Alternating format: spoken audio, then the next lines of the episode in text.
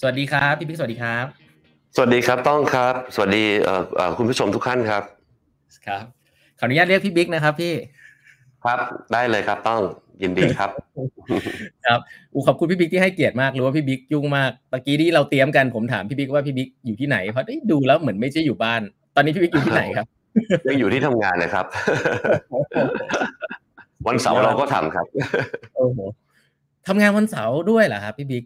มีครับมีบ้างครับ เราเข้ามาเตรียมนู่นเตรียมนี่อะไรเงี้ยสำหรับทิศหน้านะครับ ก็มานั่งดูจริง ๆ แล้วต้องบอกว่าวันธรรมดาเนี่ย เราประชุมค่อนข้างเยอะนะฮะแล้วก็มันก็มันก็มีหลายอย่างที่จะต้อง engage คนเข้ามาเพื่อมาหารือมาอะไรนะฮะพอพอมันประชุมเยอะแล้วมันก็ไม่ค่อยมีเวลาที่จะนั่งคิดอะไรที่เป็นที่เป็น direction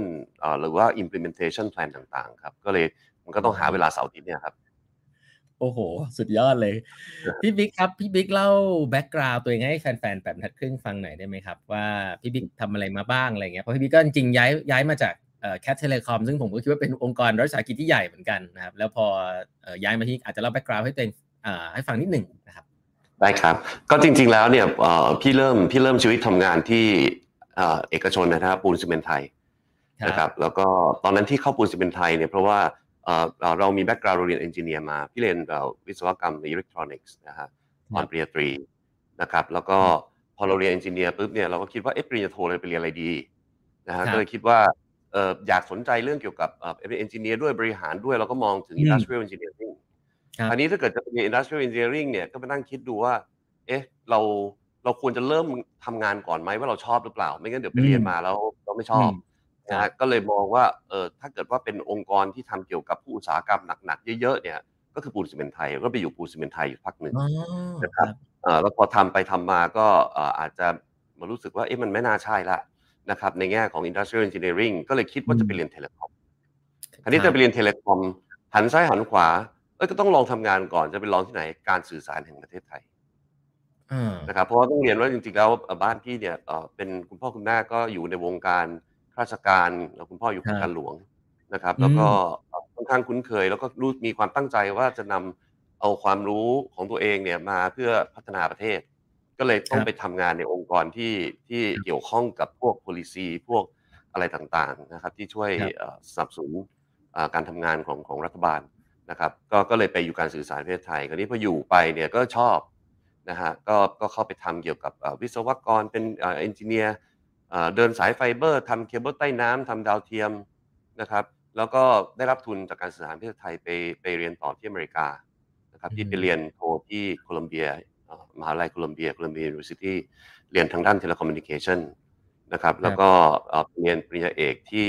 University of Pennsylvania ที่ฟิลาเดลเฟียนะครับก็เรียนทางด้าน Electrical and System Engineering นะครับแล้วก็ก็กลับมาก็มาทำงานอยู่การสื่อสารแล้วก็ไปเรียนศาสตร์ศิลป์เรียน MBA นู่นนั่นนี่ไปตามเรื่อง นะครับแล้วก็มาทำต่อที่การสื่อสาร แล้วก็เติบโตขึ้นมาเรื่อยๆ ดูหลายด้านนะครับ ก็ไปทำกลยุทธ์องค์กรด้วยนะครับ ดูทางด้าน regulatory ด้วยตอนนั้นกสทชเพิ่งตั้งนะครับตอนปี2540ก็ก็ได้ไปดีลกับกสทชเยอะเพราะฉะนั้นเราก็พอที่จะรู้ framework ของพวก regulator นะครับว่าทำยังไงที่จะทำให้ framework ของ regulator เนี่ยมันสามารถที่ทำให้เราสามารถทำธุรกิจได้นะครับแล้วก็ไปอยู่ไปดูทางด้านตลาดด้วยนะครับดูทาง wireless business unit ดูทั้ง wireline business unit แล้วก็ทาง sales product ต่างๆครับ non voice voice อะไรทั้งหลายแหละนะครับ แล้วก็เนี่ยหลังจากนั้นก็มาดูตลาดทั้งหมดนะครับของของ Cat Telecom นะครับสมัยก่อนก่อนที่จะรวมเป็นกับ TOT เป็น NT ซึ่งปัจจุบันรวมไปแล้วนะฮะแล้วก็มาอยู่ NT อยู่พักหนึ่งประมาณสักสามสี่เดือนนะครับ ก่อนที่จะย้ายมาอยู่ประเทศไทยครับ อืมครับ แล้วเอ่อฟีลลิ่งเป็นไงครับ ตอนที่ย้ายมาอยู่ไปรษณีย์ไทย ตอนที่รู้ว่าเฮ้ยมีโอกาสจะย้ายอยู่ไปรษณีย์ไทยตอนนั้นเนี่ย รู้สึกยังไงบ้างครับ ตัดสินใจยากไหมฮะ ยังไงบ้างจริง ๆสำหรับพี่ตัดสินใจไม่ได้ยากนะครับเพราะว่าไปรษณีย์ไทยเองจริง ๆ ก็คือการสื่อสารในประเทศไทยนะครับตอนที่พี่เข้าการสื่อสารในประเทศไทยในปีสามแปดเพราะฉะนั้นเนี่ยตอนนั้นทั้งการสื่อสารในประเทศไทยเนี่ยมีภารกิจ 2 อย่างหลัก นะครับก็คือเป็นภารกิจที่เกี่ยวข้องการสื่อสาร ภารกิจที่เกี่ยวข้องกับด้านไปรษณีย์นะครับจนกระทั่งปี 2547 มั้งแล้วก็เรา corporatize นะครับก็แยกไปรษณีย์ไทยกับ CAT Telecom ออกนะครับแยกออกมาจากการสื่อสาร การสื่อสารก็หายไปนะฮะเพราะฉะนั้นเราก็รู้สึกเหมือนกลับมาที่บ้านเดิมแหละ ไม่ได้ไม่ได้เป็นอะไรที่ที่รู้สึกว่าไม่คุ้นเคยนะครับแล้วก็เป็นความตั้งใจแต่ต้นอยู่แล้วในการที่จะทำให้องค์กรที่เราอยู่ให้ ทุนที่เราไปเรียนหนังสือมาเนี่ยให้มีให้เจริญขึ้นนะครับ ให้มีความเจริญรุ่งเรืองยั่งยืนต้องยั่งยืนนะฮะเพราะฉะนั้นอันนี้ก็ก็เลยไม่ได้ตัดสินใจยากประกอบกับว่าพี่ก็อยู่ industry telecom มาเป็นเวลานานนะครับ26ปีนะฮะก็เลยรู้สึกว่าเออมันถึงเวลาแล้วล่ะที่เราควรจะไปเรียนรู้อะไรใหม่ ๆ ใน industry ใหม่ ๆ บ้างนะครับพอเข้ามาก็ก็รู้สึกว่าจริง ๆ แล้ว telecom network logistic network มันก็มีความอะไรที่คล้ายคลึงกันพอสมควร การแข่งขัน ก็หนักหนาสาหัสพอๆกันนะฮะก็เลยก็เลยรู้สึกว่าไม่ได้ตัดสินใจยากนะครับ ตอนที่จะมาจะมาที่นี่ครับ ครับ แล้วเป็นไงครับ เข้าเรื่องเลยครับมา มาแล้วเอ่อเหมือนที่คิดไหมฮะเหมือนที่คิดไหมถามงี้เลยแล้วกัน เหมือนที่คิดไหมคิดอะไรก่อนจริง ๆ แล้วในการบริหารจัดการองค์กรเนี่ยไม่ได้ต่างกับที่คิด เพราะว่าเพราะว่าก็คือรัฐวิสาหกิจครับนะครับแต่ว่าในแง่ของการแข่งขันเนี่ยอันนี้เป็นอะไรที่อาจจะเกินที่คิดไปนิดนึง นะครับมันก็มันก็เป็นความท้าทายของอินดัสทรีนี้นะครับอย่างที่หลายท่านรู้แล้วมันก็เปลี่ยนแปลงค่อนข้างเร็วประกอบกับตอนมาปุ๊บโควิด ครับนะฮะมันก็มันก็มาปีที่แล้วจริงๆ แล้วพี่เข้ามาประมาณพฤษภาปีที่แล้วนะครับ ซึ่งเข้ามาถึงปั๊บก็บริหารจัดการเรื่องโควิดแบบเป็นเป็น priority สูงเลย เพราะว่ามันเกี่ยวข้องกับความปลอดภัยพนักงานนะครับแล้วเรามีพนักงานที่เสียชีวิตด้วยนะครับเพราะฉะนั้นเนี่ยตอนนั้นระบาดหนักตอนนั้นเมษาปีที่แล้ว นะครับแล้วก็นอกจากเรื่องของการควบคุมแล้วดูแลพนักงานเราแล้วเนี่ยมันจะมีเรื่องของการที่จะต้องทำ business continuity ด้วย เพราะว่าต้องบอกว่าอุตสาหกรรมโลจิสติกเนี่ยมันขับเคลื่อนด้วยคนนะครับแล้วพอคนได้รับผลกระทบจากการติดโควิดเนี่ยแล้วก็มันมีการกักตัวมันมีอะไรอย่างเงี้ยนะครับรวมทั้งมาตรการต่างๆ มันก็ทำให้ระบบขนส่งเนี่ยหลาย ๆ หลาย ๆ ครั้งก็จะมีปัญหาได้นะครับแต่ว่าอันเนี้ยเราเราเลยใช้ พลังไปกับการบริหารจัดการตรงนี้ค่อนข้างเยอะในปีที่แล้ว อืมครับก็หนักหนาเหมือนกัน ครับนี้เล่าเล่าเรื่องการแข่งขันให้ฟังได้ไหมครับ ว่าหนักกว่าที่คิดนี่เราเราเราเราเห็นอะไรบ้างนะครับ การแข่งขันในในในอุตสาหกรรมนี้เป็นยังไงบ้าง คือจริง ๆ แล้วต้องบอกว่าธุรกิจโลจิสติกเนี่ยมันเป็นธุรกิจที่ค่อนข้างจะเป็นมี process oriented อยู่ระดับหนึ่งครับครับ เป็นธุรกิจที่ มีมี define service ที่ชัดเจนนะครับเรารับของมาจากที่หนึ่งส่งของไปถึงปลายทางให้ได้ตามเวลาของอยู่ในสภาพเดิมมันคือแค่นั้นนะเพราะฉะนั้นถามว่า differentiation ของบริการเนี่ยถ้าทุกคนทำบริการขึ้นมาได้ถึงอย่างที่ผมเรียนเมื่อกี้ว่า รับของมาส่งต่อต่อ แล้วก็ไปถึงปลายทางได้ตามเวลาปุ๊บเนี่ยแล้วของมันอยู่เหมือนเดิมปั๊บเนี่ยความแตกต่างมันไม่มี นะฮะเพราะความแตกต่างไม่มีสิ่งแรกที่จะสร้างความแตกต่างและง่ายที่สุดเลยที่ทุกคนจะทำก็คือ ลดราคาราคา แตกต่างกันที่ราคานะฮะซึ่งมันก็นำมาถึงถึง price war ซึ่งเป็นเกมซึ่งผมส่วนตัวผมว่ามันไม่ได้เฮลตี้มากสำหรับอุตสาหกรรมนะครับ แต่ว่าในเมื่อที่มันไม่รู้จะสร้างความแตกต่างกันยังไง อันนี้ก็คือเป็นสิ่งแรกที่คนจะหยิบมาเล่นง่ายนะครับคราวนี้สิ่งที่มันค่อนข้างที่จะท้าทายสำหรับเราแล้วเราจะทํำยังไง ถ้าเราต้องอยู่ในเกมนี้ หรือเราไม่ควรจะอยู่ในเกมนี้ แต่เราจะสร้างความแตกต่างด้านอื่นยังไงได้บ้างนะครับ อันนี้ก็เป็นสิ่งที่ที่เราก็มีแนวคิดมีวิธีการอะไรหลาย ๆ อย่าง ในการที่เราจะสร้างความแตกต่างนะครับ เดี๋ยวก็คงจะได้คุยกัน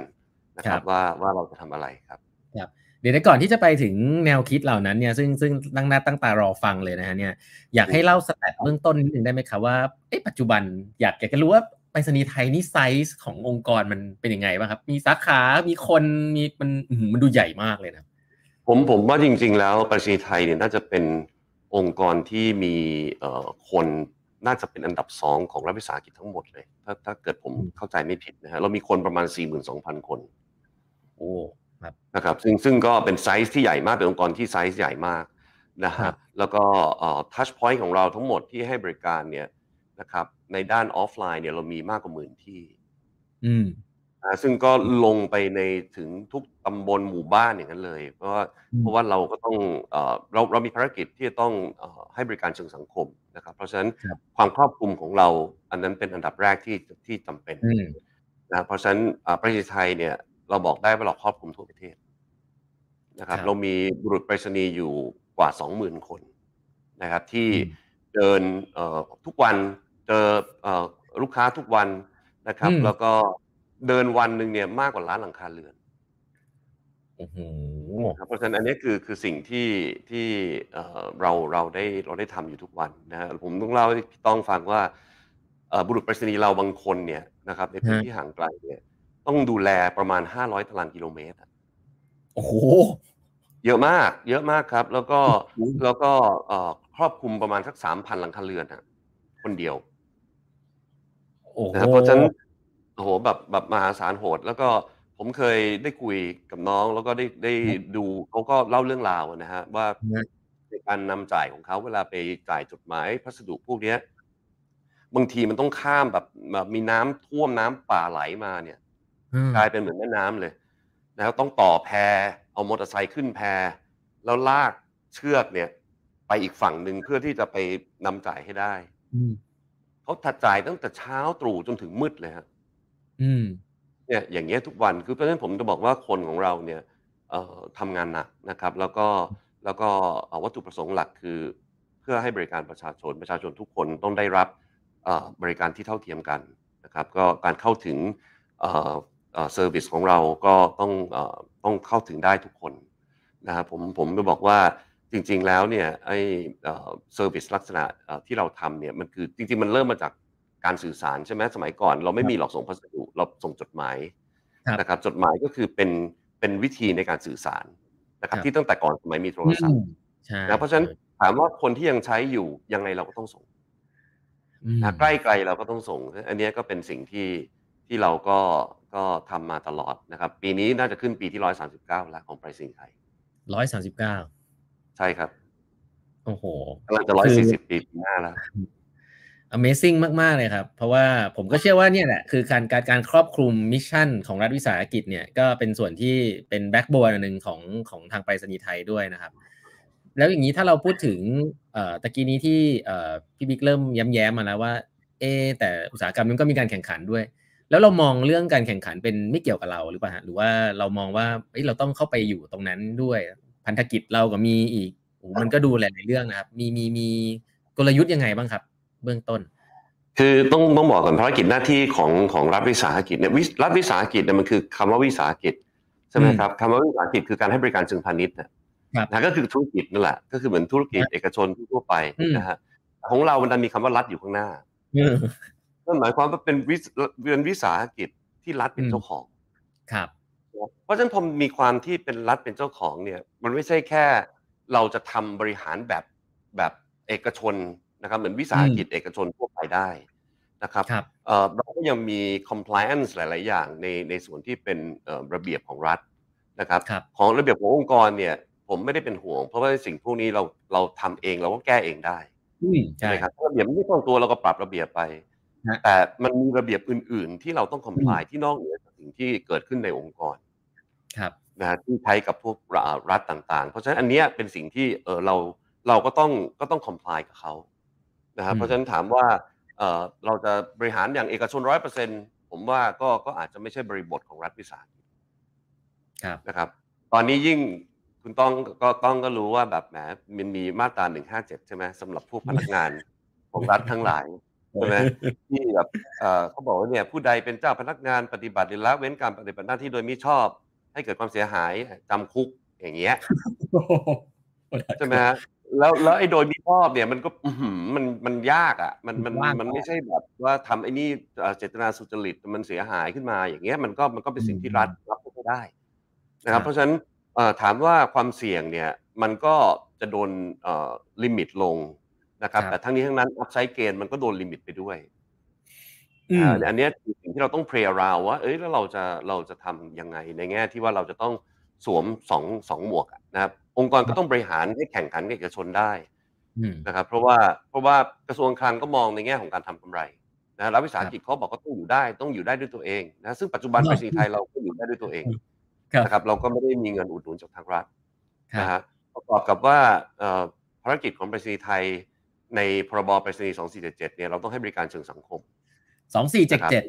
อันนี้ย้ำอีกเกือบร้อยปีแล้วเหมือนกันนะครับพรบนี้ก็ก็ยังอยู่มาอย่างยาวนานนะครับซึ่งก็ต้องให้บริการเชิงสังคมกันนี้การให้บริการเชิงสังคมเนี้ยอย่างที่พี่ว่าเมื่อกี้ก็คือว่าใกล้ไกลก็ต้องส่งนะฮะเราก็ไม่ได้ขึ้นค่าบริการเชิงสังคมเนี่ยมาเป็นระยะเวลา 17 ปีอะต้องเคยเห็นว่ามีอะไรมันไม่ขึ้นในเวลานานขนาดนั้นไหมในขณะซึ่งเงินเฟ้อขึ้นมา 40กว่าเปอร์เซ็นต์ ใช่ไหม40เปอร์เซ็นต์ค่าแรงขึ้นเป็นร้อยเปอร์เซ็นต์นะเพราะฉะนั้นเนี่ยเราก็เราก็มีมีคอสนะครับของอการให้บริการเชิงสังคมเนี่ยอยู่ พอสมควรเป็นปีละเป็นพันล้านนะครับต้องเรียนว่าเป็นพันล้านนะครับเพราะฉะนั้นเราเราให้บริการเชิงสังคมแล้วเราเอ่อ subsidy cost ตรงนี้มา 17 ปีเนี่ยมี 18,000 ล้านแล้วอะนะฮะเพราะฉะนั้นเพราะฉะนั้นอันนี้เป็นภารกิจที่ต้องทำในขณะซึ่งก็ต้อง สร้างกำไรให้ได้นะครับตามสิ่งที่เป็นสิ่งคาดหวังของผู้ถือหุ้นนะครับ เพราะฉะนั้นภารกิจสองอันนี้จะบริหารอย่างไรนะครับ จริงๆให้บริการเชิงสังคมถ้าเกิดอธิบายง่ายๆถ้าท่านไหนคุ้นเคยกับทางอุตสาหกรรมโทรคมนาคมเนี่ยอาจจะคุ้นเคยคำว่า USO หรือ Universal Service Obligation ครับก็คือ ไกลแค่ไหนก็ต้องมีสัญญาณอินเทอร์เน็ตอารมณ์อย่างนั้นนะครับแต่ว่าการให้บริการเชิงสังคมของ telecom ซึ่งมี regulator คือกสทชเนี่ยเขาก็จะมีกองทุน USO นะครับไว้สำหรับการจ่ายเงินให้โอเปอเรเตอร์หรือผู้รับใบอนุญาตต่างๆเนี่ยไปทำในสิ่งตรงนี้นะครับแต่เผอิญธุรกิจโลจิสติก หรือไปรษณีย์เนี่ยเราไม่ได้มี regulator เพราะฉะนั้นการให้บริการเชิงสังคมเป็นหน้าที่ไปรษณีย์ไทยเพราะฉะนั้นไปรษณีย์ไทยก็เลยต้องรับตรงนั้นไป นะฮะอันนี้อันนี้ก็เลยเป็นเป็นความยากเป็นความท้าทายดีกว่า ผมต้องบอกว่าเป็นความท้าทายนะครับในขณะซึ่งเราให้บริการสังคมด้วย เราแข่งขันในตลาดด้วยทํำยังไงประกอบกับว่าเรื่องของ stakeholder นะครับของรัฐวิสาหกิจเนี่ยที่เมื่อกี้เราคุยกันว่ามันไม่ได้จบทุกอย่างอยู่ในองค์กรนะครับหลายๆอย่างบางอย่างพี่ต้องเสนอขออนุมัติจากครมอืมอ่าอย่างเงี้ยขออนุมัติครมบ้างขอคลังบ้างขอกระทรวงดิจิตอลบ้างเพราะฉะนั้น ในสภาพแวดล้อมของของกระบวนการทำงานเนี่ยเอ่อมันบางอย่างมันมันใช้เวลาในสิ่งที่เราควบคุมได้ยาก ครับเพราะมันเป็น third party แล้วนะครับ แล้วก็เรื่องของการที่จะต้องอสร้างความรู้ความเข้าใจเนี่ยก็เป็นสิ่งที่เราจะต้องทำตลอดเพื่อที่จะทำให้ stakeholder ต่างๆ เข้าใจในสิ่งที่เราขอ แล้วก็อนุมัติให้เราเพราะฉะนั้นก็จะก็จะมีใช้เวลาในการพูดคุยเยอะหน่อย อืมครับ อันนี้ก็ก็เป็นส่วน ที่นอกเหนือจากเอกชน ครับนี้ถ้าเราลองคุยกันเรื่องของเอกชนและการแข่งขันแล้วก็โอกาสอ่าผมเข้าใจว่าตอนนี้ทางพี่บิ๊กก็มีคิดเรื่อง strategy มาพอสมควร เพราะว่าแน่นอนแหละข้อจำกัดก็มีแหละ แต่ฟังพี่บิ๊กแล้วสู้อยู่แล้ว แน่นอนเฮ้ยต่อไปยังไงต่อ อาจจะสู้แน่นอนครับสู้แน่นอนสู้สู้สู้อยู่แล้ว เพราะฉะนั้นเนี่ยมองมองมอง position มองยังไงครับ ไปในอนาคตของไปรษณีย์ไทยครับ คือต้องบอกว่าไปรษณีย์ไทยเนี่ย ในอนาคตเนี่ยเราบอกว่าเราจะ beyond logistics อืมนะครับเพราะว่า beyond logistics เพราะว่า logistics เป็นอย่างที่บอกเมื่อกี้ว่า มันเป็นธุรกิจที่เหมือนจะ commodity เข้าไปเรื่อยๆ เหมือนกับสารอุปโภคนะครับมากขึ้นเรื่อยๆ เพราะฉะนั้นเนี่ยความแตกต่างตรงนี้สร้างได้ไม่ได้ง่ายนะครับเพราะฉะนั้นตอนนี้สิ่งที่เราทำเนี่ยนะฮะเราพยายามสร้างความแตกต่างในเรื่องโลจิสติกตรงที่ไปโฟกัสมากขึ้นกับ multiple niche market นะครับเราก็พยายามที่จะเจาะตลาดเล็กลงเรื่อยๆ ดูว่าความต้องการของตลาดที่เฉพาะแต่ละอย่างเนี่ยต้องการอะไรแบบแล้วเราก็พยายามที่จะทำตรงนั้นให้นะครับหลายหลายคนอาจจะพูดถึงเรื่อง customer centric พูดถึงอะไรอย่างเงี้ยนะแต่ของเราที่เราไปโฟกัสตอนนี้เราเรามองที่ parcel centric นะครับคือเราเราต้องเข้าใจในสิ่งซึ่งเขาส่งนะครับของที่เขาส่งผ่าน logistic network ของเราเนี่ยมันมีของหลายประเภท นะฮะแล้วก็ของหลายประเภทพวกนี้เนี่ยมันต้องการการ handle ที่ไม่ได้เหมือนกันอันนี้พี่พูดตั้งแต่ต้นจนจบเลยนะ ตั้งแต่ packing นะครับ การคัดแยก การส่งต่อการนำจ่ายนะครับ ต้องลองคิดดูว่าถ้าเป็นของอย่างเสื้อผ้าอย่างเงี้ยต้องจะแบบยัดอัดเข้าไปยังไงมันก็ไม่เสียหายนะแต่ถ้าเป็นของอย่างอื่น เช่นต้นไม้กล้าไม้อย่างเงี้ย อะ มันก็ต้องใช้วิธี handle อีกแบบหนึ่ง นะครับต้นไม้คนมาฝากส่งกับพี่กล้าไม้เนี่ยบางทีบอกโดนแดดไม่ได้ เอ่อโอ้โหมี condition เยอะแยะนะครับอ่าเพราะฉะนั้นอันนี้เราจะปรับระบบโลจิสติกของเรา เพื่อให้รองรับของแต่ละประเภทอย่างไรนะฮะหลังๆมาเนี่ยเราเราจริง ๆ เราเริ่มให้บริการส่งของใหญ่มานานแล้วพวกของพวก bulky ทั้งหลายเนี่ยเราทำมาสักพักใหญ่แล้วนะครับตอนนี้เราเริ่มเห็น segment เนี้ยมันมีฮะ detail ของมันอีกอานะฮะต อนนี้เรามีเราเราเริ่มเอ่อไปโฟกัสที่เอ่อเราเรียกแพ็กเกจของเราไอ้อันนี้ว่าเป็น Travel Light นะฮะก็คือว่าจากสถานการณ์โควิดเนี่ยทุกคนอยู่บ้านอืมไม่ต้องทุกคนโดนบังคับอยู่บ้าน social distancing แล้วแล้วอืมพี่ว่าตอนเนี้ย pent up demand สูงมากในการที่คนอยากจะออกไปข้างนอกเพราะเบื่ออืมตอนนี้โอมิครอนเนี่ยระบาดติดหนักๆ ง่าย ๆ เนี่ย คนก็กลัวน้อยลงเยอะนะครับถ้าเอาจริง ๆ เพราะว่าเอ่อเขาคงมันคงอยู่ไม่ไหวแล้ว นะครับเออก็คงอยากต้องออก แล้วเราฮะก็จะเห็นเรื่องของสันทนาการต่างๆ คนแบบอืมเริ่มอยากจะไปต่างจังหวัดไปขี่จักรยานไปตีกอล์ฟไปทำนู่นทำนี่อืมใช่ไหมเราก็มองเห็นตรงเนี้ยเราก็เลยลองดูว่า เออ ถ้าอย่างนั้นเนี่ย อย่างพวกคอร์สต่างๆ ที่ต้องเคยไปเรียนอย่างเงี้ย อย่างจะเป็นอืมเอ่อคอร์สเอ่อผู้ใหญ่รวมกลุ่มกันครับเยอะครับๆใช่ไหมไปเออเรียนคอร์สเอ่อครับระดับสูงพวกงานระดับสูงเงี้ยก็ชอบตีกอล์ฟกันนะอาฮะเราก็เลยเริ่มโอเคอ่าเรามีพนักงานเราไปเรียน เขาบอกโอเคอืมไม่เป็นไร เรารับถุงกอล์ฟหมดทุกคนเลยอืมแล้วก็ไปส่งที่สนามเขาก็ไปต่างจังหวัด อืมใช่ไหมตีเสร็จปุ๊บก็เอาถุงกอล์ฟวางทิ้งไว้ที่สนามนั่นแหละเรากลับมาส่งให้หมดไม่ต้องเอาขึ้นเครื่องแล้วทุกคน happy เพราะว่าคนก็ไม่อยากจะแบกถุงกอล์ฟแล้วเอาไปขึ้นเครื่อง แล้วการขึ้นเครื่องเนี่ยของบางทีถุงกอล์ฟมันต้องใส่ในคอนเทนเนอร์บางอย่างที่เขาโยนเนี่ยมันมันก็เสียหายใช่ไหมฮะอืมแต่อันเนี้ยเราก็รับรองเลยว่าโอ้ยของเราเอามา handle แล้วก็เอ่อขนส่งมาเพื่อเอ่อ กลับมาให้หมดทุกอย่างอืมนะฮะเราเริ่มเห็นตอนที่มีการปิดประเทศนะครับ แล้วก็เวลาที่จะเข้าประเทศไทยเนี่ยต้องไปกักตัวกันที่ภูเก็ตแต่ก่อนที่เป็นแซนด์บ็อกซ์ครับนะฮะคราวนี้ไอ้ของที่เอากลับมาที่ประเทศไทยเนี่ย ใน flight ต่างประเทศเนี่ย มันสามารถที่จะขนได้ค่อนข้างเยอะ น้ำหนักเยอะอืมแต่พอกลับมาถึงภูเก็ตแล้วจะมากรุงเทพเนี่ยคราวนี้โดน domestic flight เนี่ยมันเอาขึ้นไม่ได้อืมอืมนะเราก็จะเอากระเป๋าเขาเนี่ยกลับมาให้ อืมที่ภูเก็ตกลับมากรุงเทพนะฮะเราก็เราก็พยายามที่จะที่จะ diversify พวกนี้อย่างของเอ่อที่คนแบบเวลาที่เขาเป็นนักท่องเที่ยวนะครับไปเราไปซื้อของเนี่ยจากเอ่อเราอยู่กรุงเทพเนี้ยเราไปเชียงใหม่เราอยากซื้อของฝากคน เราซื้อทีก็ซื้อเยอะทีนี้ซื้อเยอะมันก็ไม่อยากขนไม่อยากขนก็เลยไม่ซื้อซะเลยอืมนะเพราะฉะนั้นสิ่งที่เราทำก็คือว่าเอาคุณไม่ต้องขนหรอก เนี่ย ซื้อไปเลยนะ บอกมาเลยอืมว่าจะส่งให้ใครด้วย แล้วเราอืก็ม เอาตรงนั้นอะ ส่งกระจายให้หมดเรียบร้อยอืมเราไม่ต้องแบกนะครับเพราะฉะนั้นในความต้องการของกลุ่มที่เป็นเอ่อของขนาดใหญ่เนี่ยมันก็มีความต้องการที่ค่อนข้างหลากหลาย เพราะฉะนั้นสิ่งที่เราดีไซน์ในลักษณะที่เป็น parcel centric เนี่ยอืมนะฮะเราก็จะดีไซน์ให้มันเหมาะสมกับความต้องการของแต่ละกลุ่ม เราส่งยาและเวชภัณฑ์อ่านะครับเอ่อทั้งหมดเลยจริงๆ น้ำยาล้างไตทั่วประเทศเนี่ยเอ่อไปรษณีย์ไทยเองเนี่ยนะครับในโดยบริษัทลูกของเราไปรษณีย์ไทย Distribution ได้เป็นคนส่งหมดทั่วประเทศ ตอนที่เอ่อโควิดระบาดหนักๆ มีการกักตัวอยู่ที่บ้าน ต้องส่งยาโฮม i เซเลชันเราก็เป็นคนส่งหมด อืมนะฮะ DNA ไอ้ไอ้กระดาษซับเลือดเนี่ยคือเด็กเนี่ยเวลาเกิดขึ้นมาเนี่ยนะฮะอืมเขาจะต้องจะต้องมีการเอากระดาษซับเลือดเนี่ยส่งไปตรวจ DNA ฮะใช่ไหมพอตรวจเนี่ยเพื่อที่จะดูว่าเด็กมีมีช้างที่เป็นโรคเอ๋อหรือเปล่า แล้วจะต้องเอ่อ ถ้าเกิดมีช้างตรงนั้นเนี่ยต้องฉีดยาให้ได้อืมภายใน4ี่ชั่วโมง ไม่งั้นเด็กจะแบบเอ่อเป็นกลายเป็นโรคเอ๋อไปใช่ไหมอืมฮะเพราะฉะนั้นเอ่อมีความหรือมีความเสี่ยงที่จะเป็นโรคเอ๋อเพราะฉะนั้นอันเนี้ยก็เป็นสิ่งที่เราทำซึ่งการส่งไอ้กระดาษซับเลือดเนี่ยมันก็มันก็มีกระบวนการในการส่งแบบหนึ่งใช่ไหมแล้วก็มันบางทีก็ต้องการควบคุมอุณหภูมินะครับในยาหลายประเภทใช่ไหมเรามีเรามีส่งตั้งแต่อุณหภูมิแบบธรรมดา 25 องศาอืมลงมาที่ 8 องศาที่เป็น chill แล้วก็ frozen แบบลบ 20 องศาเราก็ส่ง เพราะฉะนั้นอืมถึงพี่ถึงบอกว่าวิธีการ handle ของพวกนี้มันมันแตกต่างกันนะครับ เราเรียกไอ้สิ่งตรงเนี้ยซึ่งอันเนี้ยก็ก็สามมันก็คล้ายๆกับทาง telecom sector นะ เราเรียกตรงเนี้ยว่าเอ่อเป็น parcel defined logistics คือ parcel เป็นตัวที่จะบอกว่าระบบโลจิสติกต้องเป็นแบบไหนอ๋อ นะฮะเพราะฉะนั้นสิ่งที่เราพยายามดูเนี่ยเราก็ดูว่าในการส่งในระบบของเราเนี่ยนะครับใน parcel ที่ต่างแบบกันเนี่ยบางบาง process มันแชร์กันได้ครับบาง process ต้องแยกกันเลย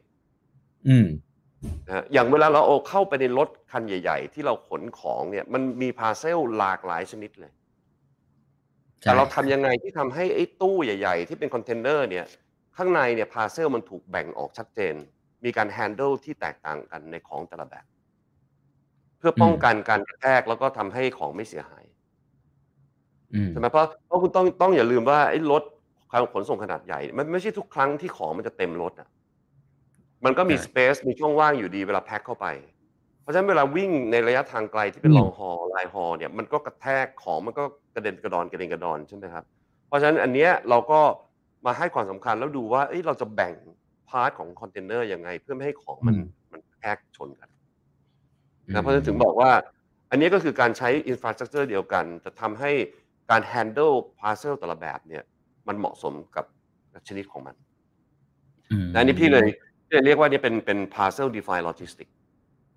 ถ้าเป็นเทเลคอมเขาจะเรียก software defined network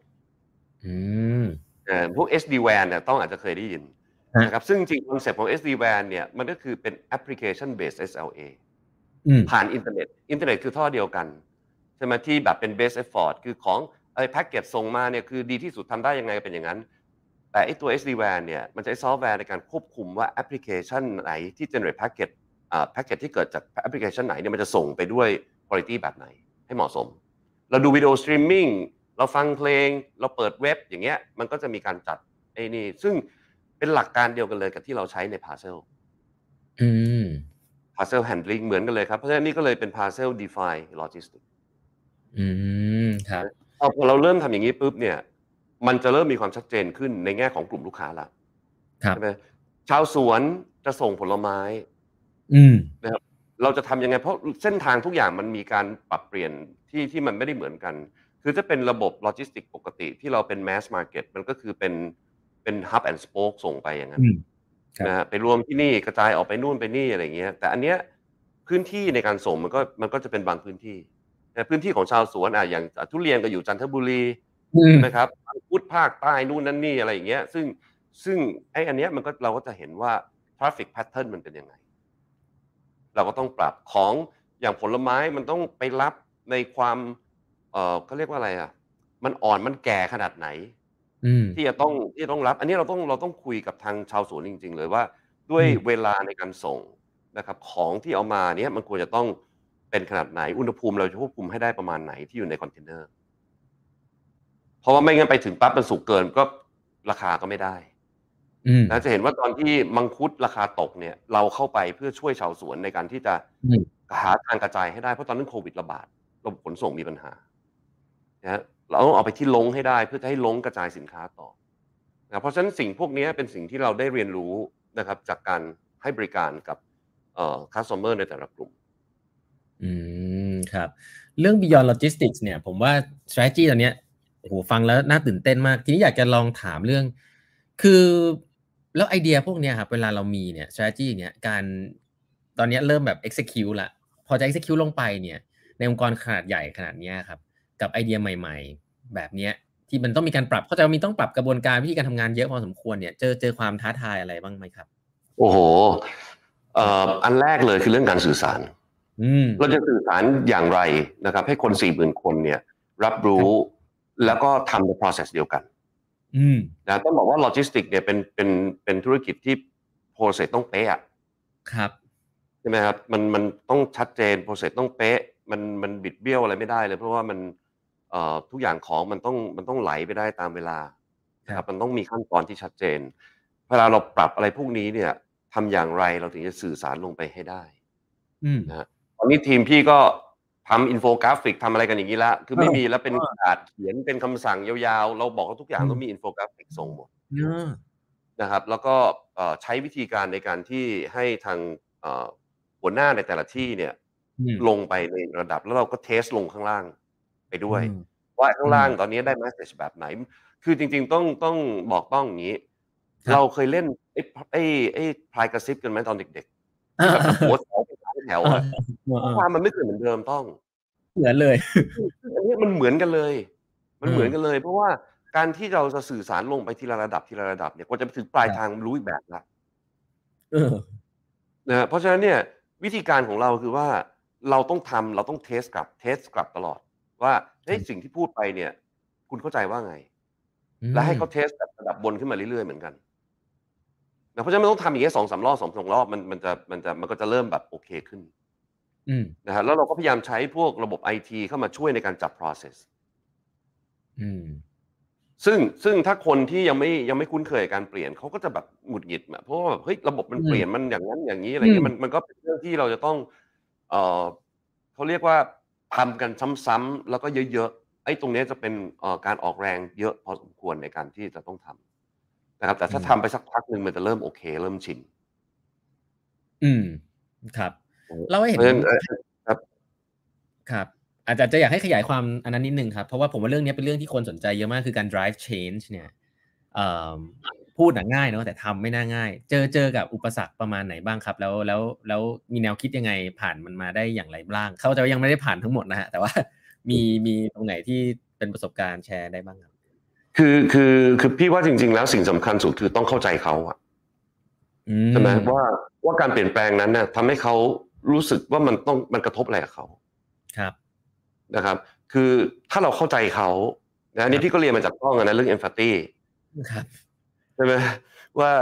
ว่าพอเราเข้าใจเขาปั๊บเนี่ยเราจะรู้แล้วว่าไอ้การเปลี่ยนตัวนี้กระทบอะไร เราก็ต้องไปแก้ในจุดตรงนั้น ที่ไปกระทบกับเขาแล้วมันต้องกระทบเขาแน่นอน แต่ว่าหนึ่งเขาเข้าใจหรือยังว่าไอ้การเปลี่ยนตรงนี้มันช่วยอะไร ครับอ่าอันเนี้ยเราก็ต้องเราต้องสื่อสารออกไปว่าโอเค ในภาพใหญ่คือตรงนี้นะฮะแล้วองค์กรที่ใช้สารนี้เราต้องให้ภาพใหญ่ direction เนี่ย ทุกคนอืมต้องรู้ และอืมเขาเป็นกลไกอยู่ส่วนไหนของภาพนั้นครับ นะครับ และความสำคัญของเขาคืออะไร อืม อันนี้เป็นสิ่งที่ต้องชัดมากๆพอเขารู้เขาก็จะกล้าปรับ แล้วเขาก็จะรู้แล้วว่าอืมโอเค การปรับตรงนี้เพื่อให้มันไปสอดคล้องตอบโจทย์อะไร ครับแล้วเขาก็จะรู้สึกว่ามันเป็นความสำคัญอืมนะเพราะฉะนั้นอันเนี้ยเป็นสิ่งที่ที่เราจะต้องวาดภาพใหญ่ให้เห็นเมื่อกี้ที่เล่าให้ต้องฟังเรื่อง Beyond Logistics เนี่ยครับนะอันเนี้ยเป็นสิ่งที่เราคิดว่า ถ้าถามคนทั่วไปว่าไปรษณีย์ไทยเนี่ย จุดแข็งคืออะไรเอออ่าใช่ไหมต้องรู้ป่ะผมเหรอคือผมก็จะได้ยินว่าไปซีไทยมีหูคนเยอะรู้จักทุกบ้าน อ่า ใช่ไหมครับรู้จักชาวบ้านดีที่สุดอืมอะไรอย่างเงี้ยจะประมาณนี้ ใช่ใช่ใช่คือจริง ๆ ทุกคนเห็นอย่างนี้ แต่ว่าอืมถามว่าแล้วสิ่งที่เราเห็นอย่างเงี้ย เราจะเราจะเทิร์นเป็น business ยังไง เออ หาเงินยังไง ต้องต้องเราต้องเข้าใจอย่างหนึ่งว่าไอ้ธุรกิจโลจิสติก หรือธุรกิจขนส่งเอ่อ express ส่งด่วนส่งเร็วพวกเนี้ยครับนะฮะเราไม่ได้เป็นคน generate parcel เองอืมถูกไหมลูกค้าเดินเข้ามาหาเราที่ที่ shop ที่ drop point หรืออะไรก็แล้วแต่เนี่ย นั่นก็คือประเภทหนึ่งครับนะอันที่สองคือ e-commerce platform ใช่ไหม seller ขึ้นไปขายของ คนอืมซื้อก็ไม่ได้เลือกว่าให้ส่งผ่านใคร คนที่เลือกคือ e-commerce platform เป็นคนเลือกว่าให้ส่งผ่านใครอ่าครับ นะต้องจะเห็นใน standard delivery เนี่ยมันจะมีทุกทุกอันเลยมีอยู่ Lazada Shopee มีอืม standard delivery ซึ่งครัคำบว่า standard delivery เนี่ยเป็นใครก็ไม่รู้ มันขึ้นอืมกับว่าแพลตฟอร์มนั้นจะเลือกใครอ่าเขาก็จะมี criteria ของเขาไปเรื่อยๆ แล้วก็อำนาจต่อรองสูงมาก เอออ่าโอ้จริงนะเพราะฉะนั้นออจงถามว่าเราเองเนี่ย เราเหมือนกับเราอยู่เฉยๆอะเราก็รออในการที่ฮะคนจะเอาของมาให้เรา ซึ่งอันเนี้ยเรามองว่าเป็นความเสี่ยงมหาศาลของธุรกิจอ่า นะเพราะฉะนั้นทำอย่างไรเราถึงจะสามารถ generate ไอ้ traffic พวกนี้เองได้ อืม โดยที่ไม่ต้องรอให้ให้เขามาให้อย่างเดียว อืม อะคราวนี้มันก็เลยมาถึงที่จุดแข็งของไปรษณีย์ครับ นะฮะที่เราบอกว่าโอเค คนของไปรษณีย์รู้จักทุกบ้านเลย อืม รู้จักชุมชน รู้จักหมด รู้จักอย่างดีอยู่กันมาเป็นร้อยปี ที่เราที่เรารู้จักดีอย่างนี้เนี่ย มันมีสองสามเหตุผล อืม เหตุผลแรกเนี่ยเหตุผลแรกเลยเนี่ยคือว่าเราเนี่ยเอ่อพออยู่มานานเรามีการถ่ายทอดจากรุ่นสู่รุ่นนะอืมบุรุษไปรษณีย์จะย้ายตำแหน่ง เราก็ไปแนะนำบุรุษไปรษณีย์คนใหม่อ่าก็จะเปลี่ยนเขาก็จะเริ่มรู้หรือว่าบางทีเนี่ยเราจะเป็นการนำจ่ายที่เรียกว่ามีบัดดี้อ๋อบัดดี้ก็คือมีมีสองคนไปเอ่อคนละเอ่อรอบบ้างอะไรบ้างนะครับเพราะฉะนั้นเนี่ยเอ่อในความสัมพันธ์กับทางเอ่อ household ต่างๆ เนี่ย เราถึงรู้จักแล้วก็เอ่อเขาจะจำชื่อเราได้หมดเลย เราก็จำชื่อของของบ้านของเจ้าของบ้านได้ใช่ไหมอืมคือเวลาเราไปส่งของเนี่ยไปรษณีย์ไม่มีโทรถามทางอะเพราะเรารู้ว่ามันอยู่ตรงไหน ซึ่งอันนี้มันก็จะเป็น weakness อีกบางแบบนะ เพราะว่าเออเออเออนั่นหมายความว่าเวลาที่ของจะไปส่งเนี่ย บางทีด้วยความที่เรารู้ว่าเฮ้ยมันอยู่ตรงไหนกันแน่ทุกอย่างทุกที่เนี่ยอืมเราก็เลยเอ่อไม่ต้องโทรแต่ปรากฏไปถึงไม่เจอก็มี ซึ่งจริงๆมันต้องโทร นะฮะอ่าแต่ว่าโอจเคจริงๆจะโทรหรือจะทำวิธีอื่นในการสื่อสารเพื่อที่จะทำให้เอ่อลูกค้ารู้ว่าเออไอเนี้ยมันจะเป็นสเกจ u l e ที่มาเจอ ถ้าเขาไม่ว่างก็เราจะรี schedule ฮะนะครับเพราะฉะนั้นอันเนี้ยอันเนี้ยเราก็เราก็พยายามที่จะดูว่าพฤติกรรมของคนชอบช่องทางแบบไหน อาจจะบางคนอาจจะไม่ได้ชอบโทรบางคนอาจจะชอบติดต่อผ่านไลน์ไลน์ add ของเรานะฮะอืมหรือพวกไอ้พวกช anel อื่นๆที่เรามีนะครับมันมันก็ตอนเนี้ยเราเราก็เริ่มที่จะเอ่อ tailor made เข้ากับแต่ละคนละครับ ว่าจะชอบแบบไหนนะฮะคราวนี้เราบอกว่าโอเคเราเรามีความสัมพันธ์ที่ดี บางทีเราไปส่งของเนี่ยบ้านนี้ไม่อยู่เนี่ยโทรคุยได้เลยกับเจ้าของบ้านบอกว่าเนี่ยไปส่งบ้านป้าเราก็ไปได้บ้านป้าอืมเพราะฉะนั้นการที่เรารู้จักขนาดนี้นะครับ เรารู้จัก persona ของคนที่อืม household อย่างดีมากขนาดนี้ครับเนี่ยอืม network นี้มันต้องไปทำอะไรบางอย่าง เออ เพราะฉะนั้นในธุรกิจอีกธุรกิจหนึ่งคือไปรษณีย์ไทยเนี่ยเรามีธุรกิจหลักๆ อยู่อยู่สี่ธุรกิจครับนะครับอ๋ออันแรกคือขนส่งโลจิสติกซึ่งก็คือพวก Express พวกส่งโลจิสติกเอ่อพวกระบบโลจิสติกที่เราให้บริการใช่ไหมมีทั้งเอ่อ warehouse fulfillment นู่นนั่นนี่นะครับอ่าสำหรับกลุ่มลูกค้าที่เป็น e-commerce แล้วเราก็มีไปรษณีย์พันธ์ซึ่งก็คือเป็นบริการเชิงสังคม ส่งจดหมาย ซองบินทั้งหลายแหล่ที่ต้องได้รับบัตรเครดิตนี่แหละนั่นน่ะอันนั้นคือกลุ่มอ่าอ่าไปรษณีย์พันธ์โอเคนะฮะแล้วธุรกิจถัดไปเป็นธุรกิจระหว่างประเทศอันนั้นเป็น cross border ละนะครับ อันนี้เราเราก็เราก็มี แล้วก็อันสุดท้ายที่พี่กำลังพูดถึงเมื่อกี้เนี่ยในสิ่งที่เราเอ่อกำลังที่จะ push ออกไปให้มากขึ้นเยอะๆเนี่ยคือธุรกิจที่เรียกว่า retail กับ solution อ๋อเราคิดว่าเราจะไปธุรกิจ retail ฮะ นะฮะคือถ้ามองกันจริง ๆ แล้วเนี่ย network ของบุรุษไปรษณีย์ไม่ต่างกับ Channel อืมถูกไหม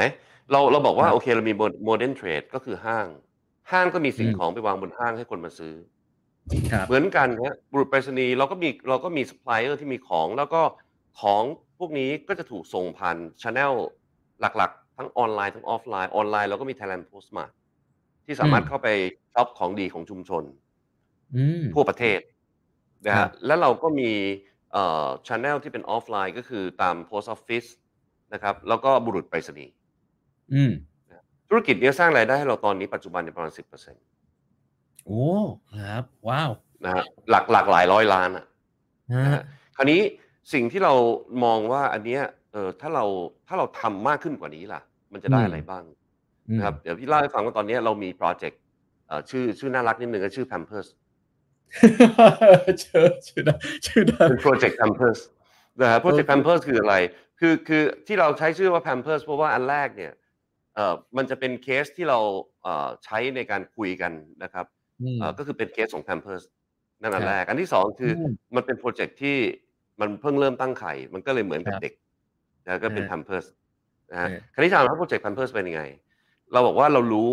นะครับว่าคนที่บ้านเนี่ย นะคนไหนท้องอ่าอ่าอ่าคราวนี้เรารู้ว่าท้องเนี่ย สุดท้ายเราก็รู้ว่าก็ต้องคลอดเออนะสมมุติก็เขาคลอดมาเนี่ย เราบอกว่าเดี๋ยวเราเอา Pampers มาให้อ่าเอ่อเอา Pampers มาให้ subscribe ได้นะครับหกเดือนอ่าฮะเอามาเติมให้ตลอดเลย แล้วก็เปลี่ยนอืมไซส์ให้ด้วยตามอายุ เพราะว่า supplier เรารู้อยู่แล้ว เพราะนั่นคือคือเอ่อ product ของเขาอืมถูกไหมฮะเพ ราะฉะนั้นบอกโอเค subscribe กับเรา 6 เดือนเนี่ยราคา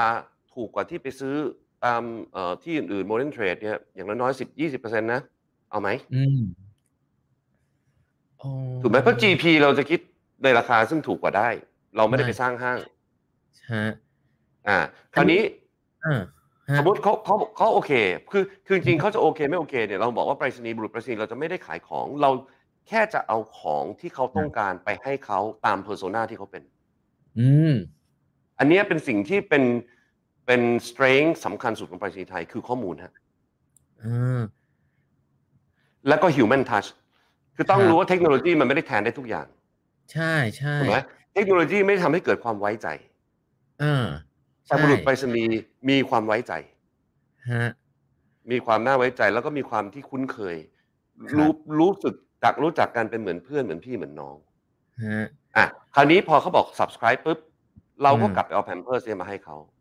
ฮะนั่นคือออเดอร์ที่ถูก generate ขึ้นมาจากเรา และนั่นคือม parcel ที่ถูก generate จากเราเองเราอืมเพราะว่าการที่เราเอาออเดอร์นี้กลับมาเอามาเอามาเอาออเดอร์นี้เข้ามาเนี่ยไอ้ของที่ต้องส่งผ่าน Pampers ที่ต้องส่งผ่านก็ต้องส่งผ่านเราเนี่ยไปถึงเขาเพราะเราเพราะเราเป็น channel ในการไปถึงลูกค้าคนคอื่รับนนะครับเพราะฉะนั้นถามว่า ข้อดีของช anel นี้คืออะไรถ้าเทียบกับช anel อื่นๆนะเพราะว่าซัพพลายเออร์แต่ละรายเขาก็มีช anel หลากหลายในการขายของครับ อืมถูกไหมฮะแต่ข้อดีของช anel นี้คือทำให้ซัพพลายเออร์ที่ไม่เคยอืมรู้จักเลยว่าลูกค้าเขาอยู่ไหน รู้ว่าลูกค้าเขาอยู่ตรงไหน อืมให้อ่าข้อมูลถ้าต้องมองอืม modern trade เนี่ยนะคนมาซื้อของ modern trade เนี่ย ถามว่าพวก Unilever P&G เนี่ยรู้เหรอว่าลูกค้าเขาอะคือใครไม่รู้หรอกอืมรู้แต่ว่าเขาอืมขายไปได้เยอะแค่ไหน เขาต้องใช่หาในใน area ไหนในเอ่อเอ่อ outlet ไหนใช่ไหมห้างไหนที่ขายได้เยอะได้น้อยอันนี้เขารู้ แต่เขาไม่รู้หรอกว่าคนที่มาซื้อจริงๆแล้วคือใคร อืมใช่อะเพราะฉะนั้นแต่ช anel เราเป็นช anel ที่ทำให้ซัพพลายเออร์หรือว่าเอ่อคนที่เอ่อทำ product อันนั้นเนี่ย ถึงกับลูกค้าเขาจริงอืมๆนะฮะเพราะฉะนั้นอันเนี้ยมันเป็นมันเป็นเอ่อเอ่อ strength ของ channel ครับที่ที่เราทำ นะครับเพราะฉะนั้นอันนี้ก็ก็เป็นสิ่งหนึ่งที่ที่ตอนเนี้ยเราเอ่อ push ลงไปค่อนข้างเยอะ แล้วต้องอาจจะเห็นว่ามีข่าวแบบเนี้ยเราออกไปเอ่อบุรุษไปรษณีย์ไปเติมเงินหรือเออขายซิมอะไรอย่างเงี้ยเออซึ่งถามว่าช anel ของเราเนี่ยมันก็อาจจะเหมาะกับเอ่อผลิตภัณฑ์หรือบริการบางอย่างอืมนะฮะและที่สำคัญสุดเนี่ย คือบางแต่ละพื้นที่ต้องการได้เหมือนกัน ครับ สมมุติถ้าบอกว่าบุรุษไปรษณีย์ไปเติมเงินที่ที่บ้านเนี่ยต้องคิดว่าในกรุงเทพเนี่ยจะมีคนเติมไหมไม่มีไม่มีเอแต่อถ้าชาวเขาเนี่ย เติมนะเติม อ่าใช่ อ่า เพราะฉะนั้นเนี่ยที่เราบอกว่าทุกวันตอนนี้เนี่ยที่คนเราบอกว่าดิจิตอลกำลังมาดิจิตอล adoption เกิดขึ้นเยอะแยะเนี่ย ในความเป็นจริงเนี่ยมันไม่ได้ทั่วฮะเพราะว่าการที่คนจะเข้าถึงพวกดิจิตอลแพลตฟอร์มต่าง ๆ เนี่ยมันใช้โน้ตฮาวบางอย่างเหมือนกัน อืมแล้วคนไทยเนี่ยเวลาชินอะไรแล้วเนี่ย ไม่ค่อยไม่ค่อยจะชอบเปลี่ยนแปลงสักเท่าไหร่ครับ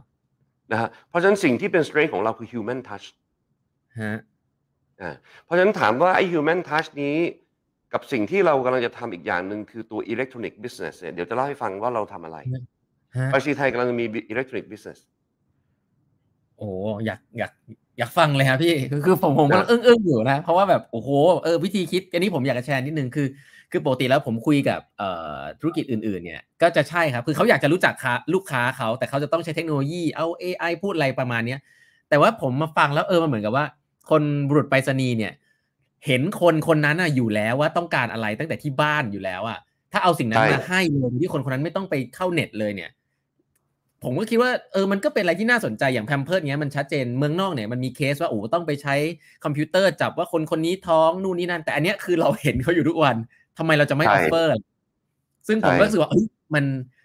มัน Amazing มากเลย ซึ่งถ้าเกิดว่าเราสามารถจะจัดระบบตัวนี้ได้สักหน่อยเนี่ย เออ มันก็เป็นชแนลที่แบบ เป็นแบบ โอ้โห กองทัพขายของ มันคืออย่างเรียกขายของเลย แต่ก็เห็นนิดคนชัดเจนจริง ๆ อันนี้ผมถูกกำลังแล้วอึ้งๆแล้วกองทัพเรามีมีมากกว่าสองหมื่นคนไงต้อง ใช่ไหมครับ แล้วเราก็เราเจอลูกค้าทุกวันอะเอางี้ดีกว่า แล้วลูกค้าก็ trust เราอยู่มแล้กวกด้วยล้านหลังคาเรือนถูกไหมเรามากกว่าล้านอืมหลังคาเรือนต่อวัน เพราะฉะนั้นเนี่ยนะ frequency ขนาดนี้เนี่ยมันทำให้ไอ้อืมความสัมพันธ์เนี่ยมันเกิดคนะรัฮะบแล้วก็ความสัมพันธ์ความเป็นมิตรเนี่ยมันถึงทำให้เราสามารถที่จะเห็นอะไรพวกนี้ persona พวกนี้ได้ลึก เพราะคนกล้าคุยกับบุรุษไปรษณีย์ครับนะครับ คราวนี้อืมพอพอเราเรามี strength ตรงนี้ปั๊บเนี่ย เราจะรู้เอ่อความต้องการเขาเชิงลึกมากขึ้น นี่คือ empathy เออ ที่เกิดขึ้นนะครับฮะระหว่าง human touch ซึ่งในออนไลน์มันไม่ได้อย่างนี้ อืมอืมใช่ ออนไลน์เนี่ยได้ result ว่าเขาเลือกอะไรฮะฮะแต่อันนี้มันมันได้ลงไปถึงเอ่อ empathy จริงครับๆว่าความต้องการเขาเขารู้สึกยังไงเขาอะไรยังไง ใช้แล้วเขาคิดว่ามันเป็นยังไง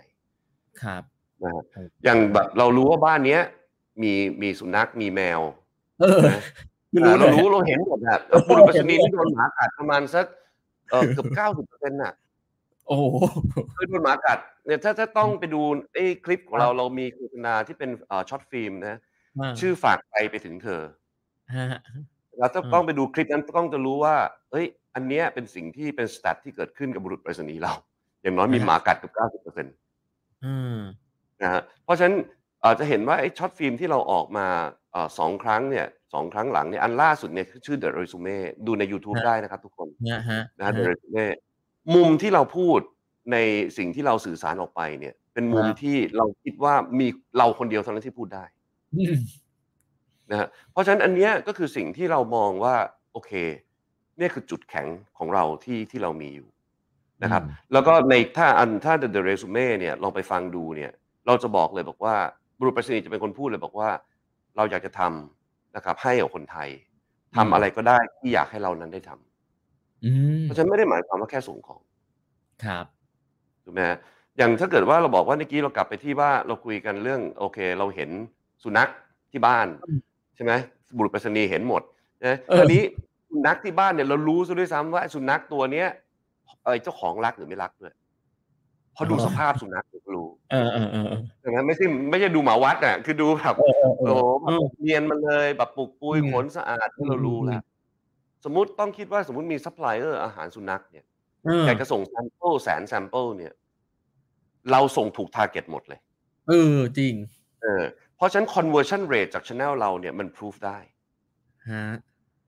ว่า conversion rate ในเรื่อง purchasing เนี่ยมันมันมีประสิทธิภาพแค่ไหน จริงๆ เราไม่ได้ต่างกับ Facebook offline อืม นะครับเพราะฉะนั้นสิ่งที่เราทำตอนนี้เนี่ยคือทำยังไงให้ Data พวกนี้เนี่ยเราสามารถที่จะเอ่อมาวิเคราะห์มาต่อยอดอืมเพิ่มเติมได้นะครับและในสิ่งอนาคตที่จะเกิดขึ้นก็คือว่าบุรุษไปรษณีย์ไปที่บ้านไหนก็ตามเนี่ยจะมีเหมือนไกด์ไลน์บอกได้ว่าหนึ่งสองสี่ห้าบ้านนี้ทำอะไรหกเจ็ดแปดเก้าสิบบ้านนี้ทำอะไร พื้นที่ไหน respond กับอะไรใน channel แบบนี้ พื้นที่ไหนไม่ respond กับ channel อะไร เราก็ ถอดออกเอาเข้าถอดออกเอาเข้าเหมือนกับของในเซเว่นที่อันไหนขายไม่ดีออกจากเชลฟ์ไป อันไหนฮะขายดีก็เข้ามาในเชลฟ์เพราะบุรุษไปรษณีย์มีเวลาจำกัด อืมถูกไหมเพราะว่าถ้าเกิดว่าเราแมตอนเนี้ยไอ้สิ่งที่เรากำลังทำกับการส่งของเนี่ย ฟังดูแล้วเนี่ย KPI มันมันไม่ตรงกัน อืมเวลาเราใช่ multiplex พวกนี้เข้ามา ถ้าเราทำไม่ดีมันจะทำให้ quality ของการส่ง drop ใช่ใช่ไหมฮะเพ ราะฉะนั้นวิธีการของเราก็คือว่าเราก็ปรับระบบโลจิสติกของเราตรง last mile เพื่อให้คนของเราเนี่ยสามารถที่จะนำจ่ายของใน area ที่เล็กลง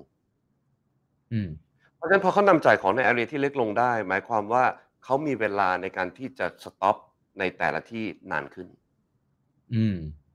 นะฮะเพราะฉะนั้นพี่ถึงพยายามเน้นว่าเราไม่ได้ขายของ แต่เราจะต้องเข้าใจลูกค้ารู้ persona ถึงระดับที่เรารู้ว่าเขาต้องการอะไรเอาไปให้เขา ให้เขาเลยเขาเอาเลยไม่ต้องขาย ในราคาที่เป็น benefit เพราะฉะนั้นเราไม่พุชไงเราเราอืมเราต้องเอาอ่านใจเขาให้ได้ แล้วก็เข้าไปตรงนั้นจาก Data ที่เรามีอืมครับนะฮะแต่นี่เพราะฉะนั้นพี่เพราะฉะนั้นอันพูดเนี้ยครับครับเอาเมื่อกี้พี่บิ๊กพูดถึงธุรกิจอิเล็กทรอนิกส์นะครับเลยอยากจะอะฟังโอเค อยากฟังใช่ไหมโอเค คราวนี้เอ่อธุรกิจอิเล็กทรอนิกส์ที่พี่พูดถึงเมื่อกี้เนี่ยเอ๊ะตอนเนี้ยเรารู้ว่าจดหมายเนี่ยคือสิ่งที่คนใช้สื่อสารตั้งแต่สมัยก่อนนู้นนานมาแล้วใช่ไหมครับ ทุกวันนี้จดหมาย drop ลงอย่างรวดเร็วฮะเพราะอะไร เพราะคนไปสื่อสารวิธีอื่นกันหมดแล้วอืใช่ไหมโทรศัพท์เดี๋ยวนี้ยังไม่ค่อยโทรกันเลย เดี๋ยวนี้ไปขึ้นไปคุยกันแชทโซเชียลแชท network อืมแพลตฟอร์มนู่นนั่นนี่ไลน์เลยไปกันหมดอย่างนั้นละอืมนะครับเพราะฉะนั้นวิธีสื่อสารเปลี่ยนไป สิ่งที่เราปรับก็คือว่าแล้ววิธีสื่อสารแบบนั้นเนี่ย เราจะเข้าไป tap ยังไงอืมเราถึงเกิดธุรกิจเอิเล็กทรอนิกส์ขึ้นมาอืมนะครับในการที่จะเอ่อเปลี่ยนไอ้ตัว document ที่เป็น hard copy เนี่ย ไปเป็นอิเล็กทรอนิกส์แล้วส่งไปที่ประชาชนอืมอันนี้ต้องก็อาจจะมีคำถามว่า เฮ้ยเขาก็ส่งกันอยู่แล้วอีเมล เออ มันคืใช่อไหมยังไงทำไมมันต้องมาใช้ช anel นี้มันทำอะไรฮะลอง imagine อย่างนี้ เราเรามีตู้ไปรษณีย์อยู่หน้าบ้าน ครับถูกไหมฮะ ตู้ไปรษณีย์เนี่ย อีกหน่อยก็อาจจะมี virtual red box อยู่กับอืมในมือถือของคนทุกคน ครับ ตู้นี้ก็จะบอกได้ว่าเวลาเอ่อจดหมายมาส่งแล้ว มีอะไรมาส่งแล้วบ้าง เขาก็เข้าไปอืมดูได้ครับนะฮะสิ่งที่ยัง turn เป็นอิเล็กทรอนิกส์ไม่ได้เยอะในปัจจุบันเนี่ย นั่นคือเอ่อ message ต่างๆ จากรัฐอืมรัฐยังส่งจดหมายอยู่เยอะ เราเป็นรัฐเหมือนกัน เพราะฉะนั้นสิ่งที่เราจะทำคือทำอย่างไรให้ service ของรัฐเนี่ยมี reachability ที่สูงขึ้นกับประชาชนโอ้ ประชาชนสามารถ access service ของรัฐได้มากขึ้น pain point ของรัฐอย่างหนึ่งคือ รัฐไม่ได้มีช่องทางในการเข้าถึงบริการที่ดีมากเท่าไหร่ อืม ถูกไหม outlet ที่ให้บริการก็ไม่ได้ขยายไม่ได้อะไรไปมาก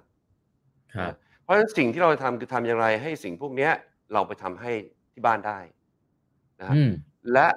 ไอ้ธุรกิจที่เราจะเปลี่ยนอ่ากระดาษไปเป็นอิเล็กทรอนิกส์เนี่ยแทนที่ รัฐจะต้องทำเป็นจดหมายออกมาใบสั่งอย่างเงี้ย ส่งไปเออใบสั่งมา มันก็จะถูกส่งผ่านอิเล็กทรอนิกส์เข้ามาที่ไอ้เอ่อ red box ของเราที่เป็นไอ้ตัว virtual ครับคราวนี้ไม่ใช่ทุกคนที่พร้อมที่จะรับไอ้อะไรพวกนี้ทางอิเล็กทรอนิกส์ถูกไหมอย่างที่เราคุยกันในกี้ดิจิตอล adoption เนี่ยมันไม่ได้เกิดขึ้นทั่วฮะนะฮะถ้าเขาไม่พร้อมที่จะรับเป็นอิเล็กทรอนิกส์เรารู้แล้วว่า message นี้ไม่ถูกอ่านเท่าไหร่ เราสามารถที่จะ เทิร์นตรงเนี้ยเป็นฟิสิก a l ได้ที่ปอนอเรา และส่งเป็นฟิสิก a l เหมือนปกติได้อืมเพราะฉะนั้นต้องจะเห็นว่าไอ้ช่วงที่เราไม่ต้องส่งเป็น physical เนี่ย มันก็เป็นช่วงมหาศาลซึ่งคอสเซฟ i ิ g เกิดขึ้นเพียบอืมถูกไหมมันสามารถส่งไปปลายทางปุ๊บ print out ส่งนำส่งเป็นฟิสิก a l ได้เลย อืมเพราะซึ่งนั้นเป็นภารกิจที่เราทำอยู่แล้วอืมนะเพราะฉะนั้นจริงๆแล้วอันเนี้ยอย่างที่บอกว่าเราจะต้องทำอย่างไรที่จะทำให้เกิด seamless ระหว่างดิจิ t a ลทัชและ human touch ให้ได้ฮะเพื่อ experience ของ user ที่ดีที่สุดอืมใช่ไหมลอง imagine ว่าสมมุติอีกหน่อยเนี่ยเราสามารถที่จะทำไม่ว่าจะเป็นบัตรประชาชนพาสปอร์ตจะทำที่บ้านได้ ด้วย eKYC ใช่ไหมเออมี e-time stamp มีไอ้พวกอะไรอะเอ่อ e-signature มีนู่นนั่นนี่ ซึ่งตอนเนี้ยกฎหมายก็เริ่มรองรับตรงนั้นอยู่แล้ว เพราะเราก็คุยกับอืมเอ็ดได้อยู่ตลอดอืมนะเพ ราะฉะนั้นตรงนี้เนี่ยมันสามารถมันสามารถทำจากที่ไหนก็ได้อะอืมถ้ามันมีทุกอย่างอย่างที่เวลาเราไปทำเราเรา imagine ว่าเวลาเราไปทำจริง ๆ ที่เป็น physical เนี่ยเขาดูอะไรครับเราบ้างเหมือนกันพวกนี้สามารถทำผ่าน electronic ได้หมที่ดบ้านได้สุดท้ายพอบัตรได้ปุ๊บเราก็ส่ง physical ไปให้ อืมครบลูกนะโอ้โหคนเราเนี่ย จริง ๆ แล้วเนี่ย ไม่ได้อยากออกจากบ้านไปทำธุระต้องลองคิดดูนะว่า คนที่ออกจากบ้านส่วนใหญ่เนี่ยมากิจอยากมาจะกิจไป เอออยากจะไปหาประสบการณ์ถูกไหมครับอยากจะไปสร้างเออประสบการณ์ไปหาตอนนี้ห้างเราถึงห้างถึงพยายามที่จะเทิร์นตัวเองไปเป็นเหมือน experience center อะให้คนเข้ามามีประสบการณ์ทำอะไรหลายๆอย่าง ถ้าเราบอกว่าอืมเฮ้ยเราต้องการจะไปแบงค์เนี้ยเพื่อทำธุระอะไรบางอย่างเนี่ยแต่เราไปห้างไม่มีใครไปแล้วฮะกว่าจะจอดรถได้กว่าจะอะไรแล้วขึ้นมาทำธุระเสร็จกลับไม่ไม่มีใครทำใช่ไหมฮะเพราะฉะนั้นคำว่าธุระเนี่ย ส่วนใหญ่ธุระจะเกิดกับเซอร์วิสภาครัฐธุระเป็นสิ่งที่คนไม่ได้อยากทำแต่มันต้องทำ โอ้โหนึกออกเลยครับ ผมพนักงานประจำเนี่ยมันคือการการลากิจใช่มันคือมันต้องทำมันต้องมันมันเป็นสิ่งที่ไม่เดี๋ยวได้อลายากทั้งวันทำแต่แต่จำเป็นต้องทำเพราะฉะนั้นไอ้สิ่งที่ไม่ได้อยากทำแต่จำเป็นต้องทำเนี่ยทำยังไงให้เราไปทำให้เขาสะดวกขึ้น อืมอืมนะครับเพราะฉะนั้นมันก็จะเป็นการผสมผสานระหว่างอิเล็กทรอนิกส์แล้วก็ human อืม touch ครับนะที่เรากำลังทำอยู่ในปัจจุบันฮะโอ้โหนะครับปีเนี้ยต้องจะเริ่มเห็นพวกเนี้ยเป็นรูปร่างเออมากขึ้นครับ นะครับ เราคงจะมีการ launch service เอ่อภายในควอเตอร์สองเนี่ยฮะนั่นในสิ่งที่เราได้คุย ถ้าเมื่อเมื่อวานนี้เราเพิ่งออกข่าวไปอันหนึ่งเราเราตอนเนี้ยเราเริ่มทำอะไรเอ่อนอกเหนือจากการส่งของเนี่ยมากขึ้นอีกหน่อยหนึ่งครับเมื่อวานนี้เรามีการเซ็น MOU กับทางแบมอืมเออแบมคือแบมคือบริษัทเอ่อบริหารสินทรัพย์กรุงเทพพาณิชย์ครับนะฮะ ต้องงงไหมว่าเราไปทำอะไรกับแบม งงฮะนะแบมเนี่ยนะฮะเป็นเป็นบริษัทที่เอ่อก็เขาทำไอเอ็นตัวสินทรัพย์ NPL NPA พวกนี้เราขายถูกไหมอ่าครับเพราะฉะนั้นสิ่งที่เขาต้องทำอย่างหนึ่งคือเขาต้องไปสำรวจสินทรัพย์ฮะเออเขาต้องไปดูว่าสินทรัพย์ที่ที่อยู่ในมือเขาเนี่ยเขามีประมาณสองหมื่นกว่าไอเทมนะฮะอืมส่วนใหญ่ก็เป็นพวกที่ดินพวก property อะ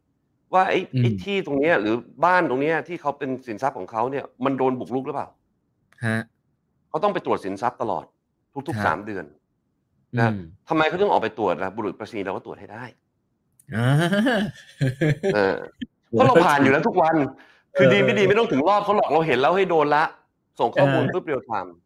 โอ้โหนะเขาสามารถที่จะดูแลสินทรัพย์เขาโดยเขาไม่ต้องไม่ต้องเอาคนจ้างเอาซอสออกไป เพราะฉะนั้น cost saving จากทั้งสองฝ่าย และได้ข้อมูลของสินทรัพย์ในคุณภาพที่ดีขึ้นอืมเป็นปัจจุบันมากขึ้น และเรายังช่วยเขาได้ดูอ่าช่วยดูได้อีกอย่างว่า สินทรัพย์อาจจะมีสินทรัพย์อยู่ใกล้ๆของเขามันประกาศขายเปล่าราคาประมาณเท่าไหร่อืมเพื่อช่วยเอาข้อมูลพวกนี้ให้เขาประเมินอืมตัวสินทรัพย์เขานะเพราะฉะนั้นสิ่งพวกนี้เป็นเป็นสิ่งที่เราทำร่วมมือกับแบมอืมนะฮะต้องอาจจะเห็นว่าเราก็ไปจับมือกับ SCB เหมือนกันนะ Monix อ่าอ่าวันนี้ครับนะฮะถามว่า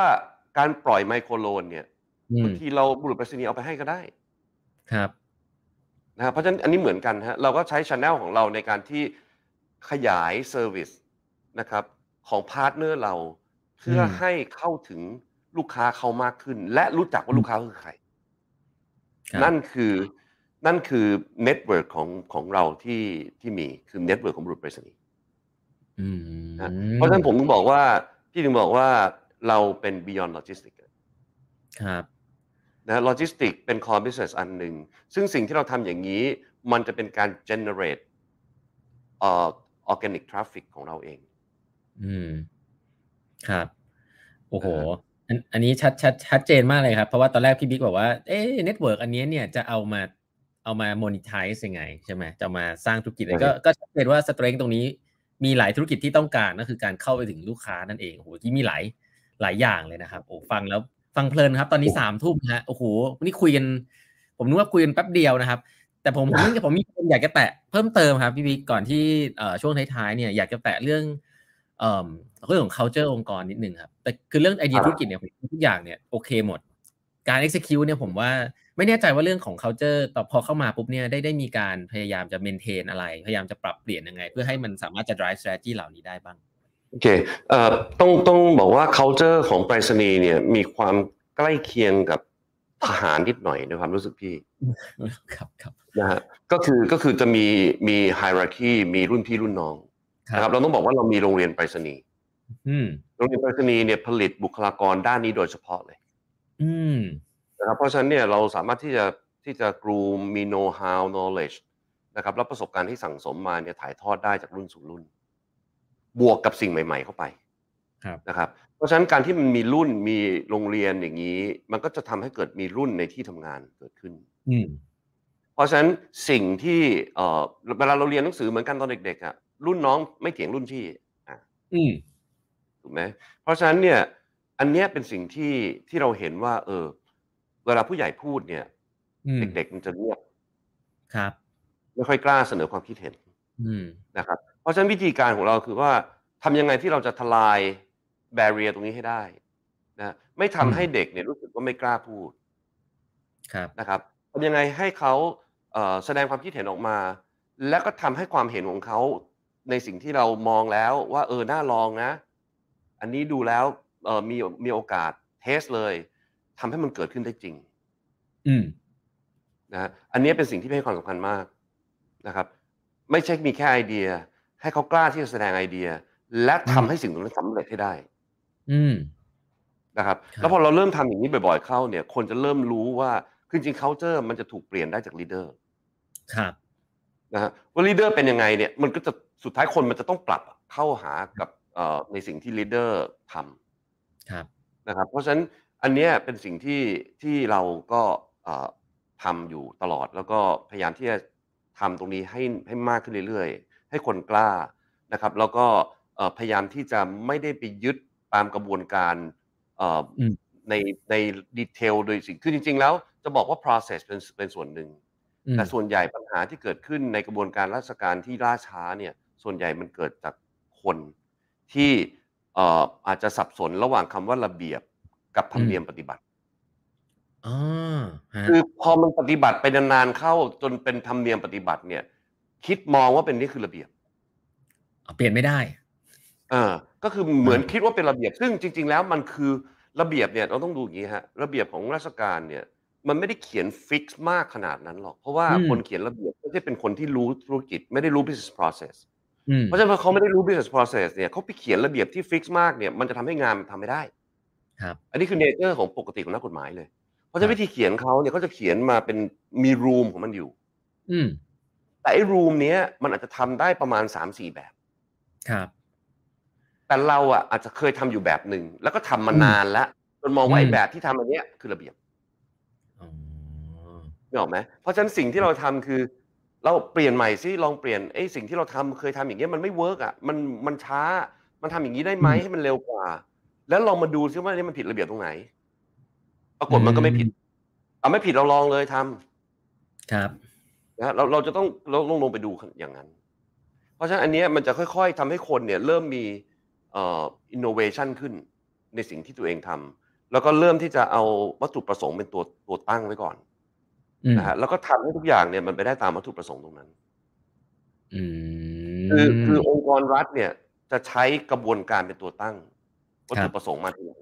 รู้วัตถุประสงค์นะฮะ แต่วัตถุประสงค์นี้ไม่เกิดก็ช่วยไม่ได้ เพราะว่ากระบวนการเป็นอย่างเงี้ยคือช่วยไม่ได้อะจะทำไงเขาก็ไม่ได้ผิด ก็จริงเขาก็ไม่ได้ผิดแต่ว่าก็กระบวนการมันเป็นอย่างเงี้ยมันต้องทำอย่างเงี้ยมันต้องไปถามคนนั้นมันต้องไปถามคนนี้มันมีขั้นตอนของมันอยู่อะไรอย่างเงี้ยนะเพราะฉะนั้นตอนนี้ทำยังไงให้เอาวัตถุประสงค์เนี่ยเป็นตัวตั้งแล้วก็ไอ้ตรงนี้ทำยังไงให้มันได้ตามวัตถุประสงค์นั้น และถูกระเบียบ อ่า อ่า ถ้าระเบียบไม่ได้จริงๆก็แก้มันก็แค่นั้นเอง อ่า ไม่ใช่ไม่ใช่กฎหมายถ้าเป็นระเบียบเราแก้มันไม่ใช่กฎหมาย เพราะฉะนั้นการแก้ระเบียบเนี่ยอันนี้ก็เป็นอีกอันหนึ่งที่เป็นที่เป็น mindset ที่เราต้องต้องพยายามปรับเขามองว่าการไปแตะอะไรพวกนี้มันไม่ใช่เรื่องไม่ใช่เรื่องง่าย และไม่ใช่เรื่องที่คุณเคยเพราะฉะนั้นระเบียบบางอย่างมันเป็นมันใช้มาประมาณยี่สามสิบปีอะมันยังใช้อยู่อย่างนั้น ซึ่งมันก็ไม่ควรถูกไหมในขณะที่ business process มันต้องมีการปรับไปเรื่อยๆนี่แหละอันนี้คือสิ่งที่ที่เราบริหารจัดการฮะแล้วก็ใช้ในการแก้ culture ที่ที่เป็นอยู่ให้ ให้องค์กรมันมี flexibility มากขึ้นนะครับมี flexibility มากขึ้นในการทำงาน มี flexibility มากขึ้นในการแสดงความคิดเห็นนะครับแล้วก็ใช้วัตถุประสงค์เนี่ยเป็นตัว drive อืม ครับ โอ้โห นี่ ผมคุยแล้วมันมากเลยนะฮะเดี๋ยวนัดกันนอกรอบวายยี่แต่อ่าผมผมผมแวะที่คำถามทางบ้านสั้นๆนะครับแต่ว่าผมว่าคำถามเนี้ยคนก็คงมีประเด็นเนี้ยคำถามดูยาวเนาะแต่จริง ๆ ก็คือว่าองค์กรแบบรัฐวิสาหกิจเนี่ยจริง ๆ แล้วก็คงมีพนักงานหลายรูปแบบนะครับ คนที่อยากจะเปลี่ยนคนที่ไม่อยากจะเปลี่ยน ซึ่งผมว่าจริง ๆ ไม่ได้ผิดนี่ไม่ได้มีใครผิดเนาะ แต่ว่าในมุมมองพี่บิ๊กครับ องค์กรอาจจะต้องเปลี่ยนละเอแล้วแล้วเราดูแลคนสองกลุ่มนี้ยังไงครับ เราเราได้สื่อสารกับเขายังไงบ้างว่า เอแล้วมันต้องเปลี่ยนหรือเปล่าหรือหรือมันทำยังไง คืออย่างเงี้ยคนที่อยากจะเปลี่ยนเนี่ย เราต้องเราต้องพยายามที่จะ support เขาเต็มที่บางทีคนอยากจะเปลี่ยน แต่อยู่อยู่กับคนที่ไม่อยากจะเปลี่ยน แล้วคนไม่อยากจะเปลี่ยนเยอะกว่าเนี่ยเขาเปลี่ยนไม่ได้ แล้วเขาก็จะท้อ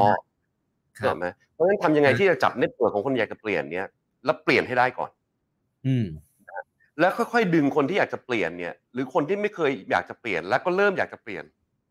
ทำมากขึ้นเรื่อยๆให้มันเกิด network effect อืมพอมันเกิด network effect เนี่ยไอ้คนไม่อยากเปลี่ยนสุดท้ายมันมันไม่มีที่ยืนอะมันจะกลายเป็นเป็นส่วนน้อยใช่ไหมครับแล้วเราเองเราก็มีสาภาพแรงงานด้วย อืมเพราะฉะนั้นทำยังไงที่เราจะเวิร์กกับสาภาพแรงงานนะครับ แล้วก็แล้วก็ขับเคลื่อนไปด้วยกัน อันนี้คือสิ่งที่เรายึดถือตลอด แรงงานสำคัญเป็นสิ่งที่พี่ให้ความสำคัญมากครับนะครับ ผู้บริหารสาภาพต้องเป็นหนึ่งเดียวกัน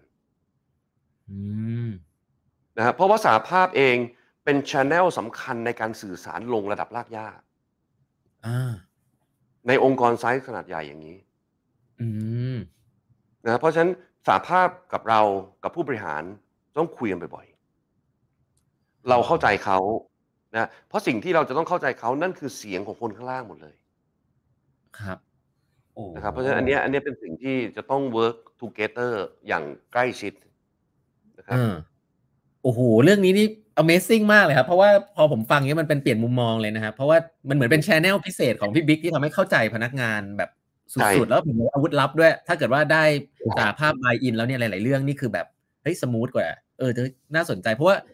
เคยเห็นองค์กรใหญ่ ๆ ครับที่ formal communication มันมันไม่ work เออแต่ว่ามุมมองของไปทางสหภาพที่เพิ่งเคยได้ยินเป็นครั้งแรก น่าสนใจมากๆครับเพราะคนส่วนใหญ่จะมองว่าแบบผู้บริหารสหภาพจะส่วนใหญ่จะไม่ค่อยจะลงรอยสักเท่าไหร่เขาจะมองว่าสาภาพชอบมาเรียกร้องนู่นนั่นนี่ถูกไหมฮะแต่ว่าสำหรับเราเองเนี่ย เรามองว่า เอ่อหนึ่งเราเราเราจะเข้าใจคนข้างล่างว่าเขาต้องการอะไรนะครับ แล้วแล้วสาภาพเองเนี่ยผมคิดว่าเราคุยด้วยเหตุด้วยผลเนี่ยเขาเขาเขาฟังเขามีเหตุผลนะครับ แล้ววัตถุประสงค์ของสาภาพกับผู้บริหารมีอย่างเดียวที่เหมือนกันเลยคือ ต้องการให้องค์กรรอดใช่ถูกไหมถ้าต้องการให้องค์กรรอดเนี่ย เรามานั่งดู step เลยว่าจะให้รอดเนี่ย มันต้องทำอย่างเงี้ย ถ้าไม่ทำอย่างเงี้ยพี่คิดว่ามันทำยังไง แต่ถ้าทำอันนี้ cost มันเพิ่มขึ้นพี่ว่ามันจะไปปรับยังไงต่ออย่างอื่น อันนี้โอเคไหมเพราะคือถ้าวัตถุประสงค์มันตรงกันอย่างนี้ปั๊บเนี่ยเราใช้วัตถุประสงค์เป็นหลักครับ แล้วค่อยไปดูกระบวนการว่า แต่ละคนจะ balance กันยังไงและเขาจะช่วยเราสื่อสาร อืม โอ้โหมันเป็นวิชาที่พูดง่าย แต่จริงๆมันไม่ง่ายหรอกฮะแต่มันคือทักษะในการคุยเลยแหละเออผมว่าโอ้โหอันนี้เป็นเป็นอีกเวิร์กช็อปเลยนะฮะเอ่องี้ผมว่าตอนท้ายๆอยากจะแชร์อยากจะถามพี่บิ๊กเรื่องหนึ่งคือจริงๆหลายๆท่านอาจจะผมงงว่าผมกับเชิญพี่บิ๊กมาไงจริงๆพี่บิ๊กเนี่ยเคยมาเรียน design thinking กับผม ซึ่งผมก็แบบเฮ้ยพี่บิ๊กมาเรียนเองเลย อยากจะทราบว่า มีวิธีการการเรียนรู้อะไรใหม่ๆยังไงครับ เพราะว่าฟังแล้วเหมือนพี่บิ๊กดูคลิปอัป o d เดตมากอะต้องบอกตามตรงไม่เหมือนผู้บริหารรัฐวิสาหกิจทั่วไปที่ผมเจอแล้วกันเอางี้เลย คือคือทำยังไงให้ตัวเองรู้สึกมีแนวคิดใหม่ ๆ ได้แบบนี้ครับคือคือเอ่อเราอยากทำให้มันดีนะเพราะอันอันแรกที่เรารู้สึกมันท้าทายมาก เพราะว่ารัฐวิสาหกิจเนี่ยเราอยู่ในตลาดที่ที่คือรัฐวิสาหกิจมีมีหลายประเภทเอางี้ดีกว่า มีรัฐวิสาหกิจที่โมโนโพลีไม่ต้องแข่งขันต้องแข่งขัน นะแต่รัฐวิสาหกิจที่ต้องแข่งขันเนี่ยแล้วอยู่ในเอ่ออยู่ในคอนส t r a i n หลาย ๆ อย่างนะครับในบริบทหลายอย่างที่ไม่ได้เหมือนเอกชน แต่สามารถที่จะอยู่ได้กับเอกชนอยู่ร่วมกันได้เนี่ยพี่ว่านั้นมันคือสิ่งท้าทาย เพราะฉะนั้นนั่นเป็นสิ่งที่เราทำให้เราต้องศึกษาว่าเฮ้ยแล้วเราจะต้องทํำยังไงนะเพราะฉะนั้นแนวคิดที่เป็นแนวคิดแบบที่ไม่ทำธุรกิจเราก็อาจจะไม่ไม่ได้ไปดูงั้น พี่ก็ฟังพอดแคสต์ต้องบ่อย นะแล้วพี่ก็พี่ก็ฟังทุกตลอดอะนะแล้วเอาอ่านหนังสือบ้างอะไรบ้างก็ทำหลายอย่างนะครับแล้วพยายามคุยเยอะๆ คือเราเราไม่ได้มองเอ่อเอ่อคนใน industry คนอื่นเป็นคู่แข่งเราไม่เคยมองนะ เรามองว่าทุกคนคือคือคนที่อยู่ใน ecosystem เดียวกัน และทำไงให้มันโตไปพร้อมๆกันในอย่างที่ผ่านมาเนี่ยเราก็มีการร่วมกับพันธมิตรจะจัดตั้งจอยเวนเจอร์กับทางแฟลชกับ JWD ทำไอ้ธุรกิจ cold chain ไอ้ที่ชื่อ Fuze Post เนี่ยนะที่เราเป็นบริการที่เรา launch ออกไปแล้วนะครับเพราะฉะนั้นเรามองว่าสิ่งการร่วมมือกับพันธมิตรกับเอกชนเนี่ยมันทำให้เราเรียนรู้ว่าเอกชนทำงานกันยังไงแล้วมันทำให้คนของเราเนี่ย เริ่มคุ้นเคยกับการทำงานในรูปแบบเอกชนเพราะฉะนั้นอันนี้เป็นอันหนึ่งมันมันไม่ใช่แค่ว่าไปตั้ง JV ทำธุรกิจไม่ใช่นะวัตถุประสงค์อีกอันหนึ่งที่สำคัญที่สุดคือทำไงให้คนของเราเริ่มเริ่มแฟมิเลียกับกับการทำงานด้วยวิธีแบบเอกชน แนวคิดแบบเอกชน ถ้าเอกชนเนี่ยยังไงเขาก็ทำธุรกิจ อืมนะฮะอันอันนี้เป็นสิ่งที่ที่เรามีการทำอย่างต่อเนื่องนะครับ อืมครับคำถามอาจจะท้ายๆนะครับเอ่อหลาย ๆ คนในแปดพัดครึ่งเนี่ยเป็นคนพนักงานเอ่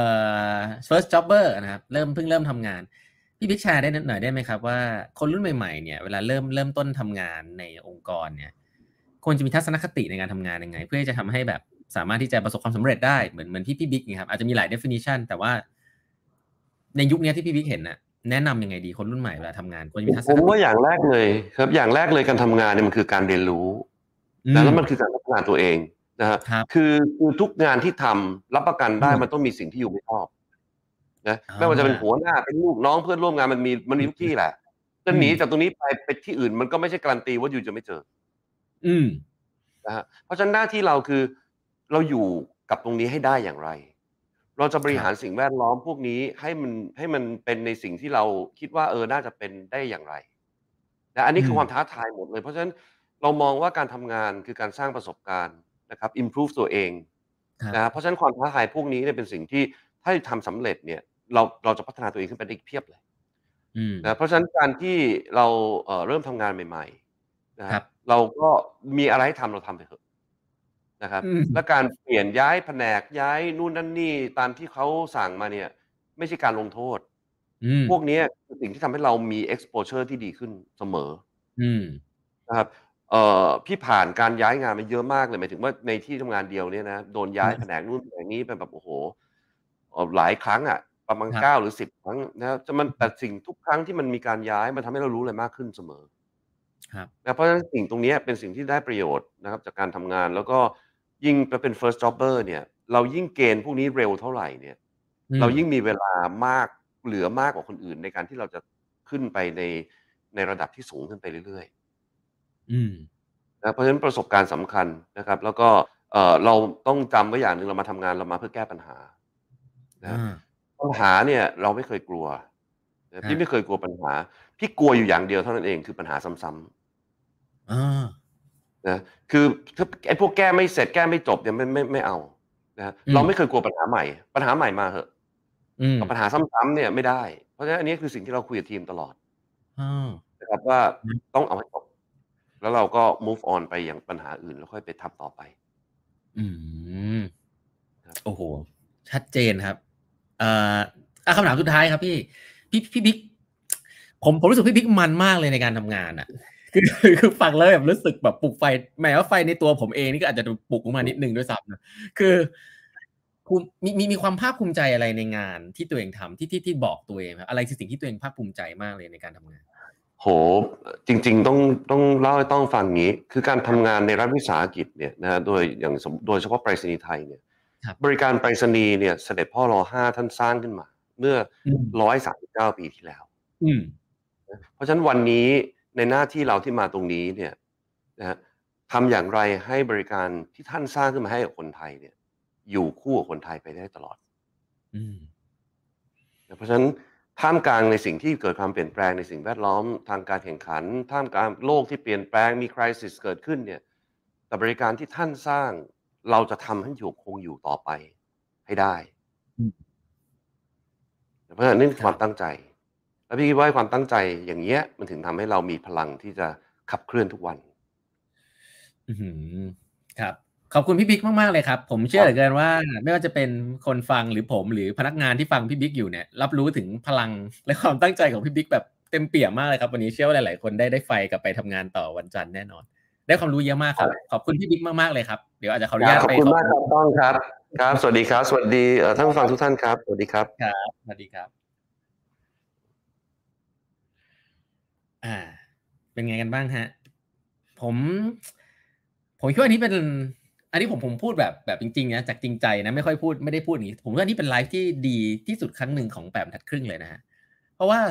ผมผมอาจจะอาจจะเป็นเพราะส่วนตัวผมเองอะได้มีโอกาสทำงานในรัฐวิสาหกิจมา แล้วก็ได้มีโอกาสทำงานในองค์กรใหญ่ไซส์ใหญ่มาตลอดนะครับ ต้องบอกว่าไม่ไม่มีผมไม่เคยทำงานไซส์กลางเลยไซส์ใหญ่มาตลอด แล้วพอทำงานไซส์ใหญ่ ๆ เนี่ย leader นี่สำคัญมากผมใช้คำนี้เลยนะครับ เพราะว่า หลาย ๆ ครั้งพนักงานจะเก่งหรือมีความตั้งใจแค่ไหนเนี่ยถ้าเกิดว่า vision ของ leader ความเข้าใจในการปรับเปลี่ยนองค์กรที่เริ่มต้นให้ถูกต้องมันมันมันมันไม่ถูกเนี่ยหรือว่ามันไม่มี connection ตรงนั้นระหว่างพนักงานกับกับหัวหน้าเนี่ยมันก็ไปต่อยากจริงๆ วันนี้เนี่ยผมต้องบอกว่าเออผมรู้สึก connect กับกับพี่บิ๊กมากเลยนะครับ เพราะว่าหลาย ๆ เรื่องเนี่ยเป็นเรื่องที่เราก็พยายามทำอยู่สำเร็จบ้างไม่สำเร็จบ้างเนี่ย แต่ว่าฟังพี่บิ๊กสิ่งหนึ่งที่ได้สำหรับผมนะฮะคือได้ว่า เอองานเราแม่งเล็กกว่าตั้งเยอะมึงไปเครียดอะไรเยอะแยะเลยคือผมว่างานงานพี่บิ๊กนี่น่าจะแบบโอ้โหถ้าถ้าเป็นคนเครียดง่ายก็น่าจะน่าจะเหนื่อยพอสมควรนะเพราะองค์กรไซส์ตั้งสี่หมื่นกว่าคน แต่พอผมฟังวันเนี้ยเอ้ไม่เห็นมีความแบบ ไม่เห็นมีความแบบเหนื่อยเลยอะคือมันดูแบบ เออมันดูสนุกอะมันดูแบบว่าเออเออมันมีไฟ ซึ่งซึ่งสิ่งนั้นอะผมผมไม่ค่อยได้ ผมไม่ได้ ผมต้องบอกจริงว่าผมไม่ได้ได้รับจากเวลาคุยกับผู้บริหาร หลายคนนะเออวันนี้ผมมาผมว่าผมต้องได้สิ่งนั้น แล้วมันมันผมผมก็รับรู้เลยว่า เออการที่เราทำงานแล้ว เรามีผู้นำผู้บริหารที่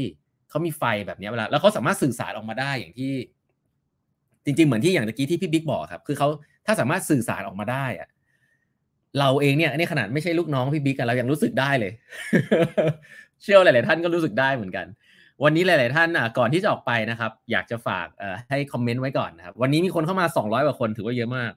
อยากจะฝากคอมเมนต์ไว้นิดนึงว่าคุณได้อะไรจากไลฟ์ครั้งนี้บ้างนะครับ จะเป็นจะเป็นเอ่อ energy จะเป็นความรู้หรือจะเป็นอะไรก็ได้นะเอ่อวันนี้เนี่ยผมต้องบอกว่านอกเหนือจากวิธีบริหารงานเนี่ย ซึ่งพูดกันตอนท้ายๆเนี่ย สิ่งหนึ่งซึ่งปกติแล้วผมต้องบอกว่าเป็นสิ่งที่ผมชอบนะแต่ว่าผมมันไม่ค่อยได้ถามไม่ค่อยได้คุยเท่าไหร่อ่าด้วยด้วยด้วยหลาย ๆ เรื่อง ผมคิดว่าคุยแล้วมันอาจจะไปไกล แต่วันนี้เนี่ยเราได้คุยเรื่อง strategy เรื่องกลยุทธ์ของธุรกิจที่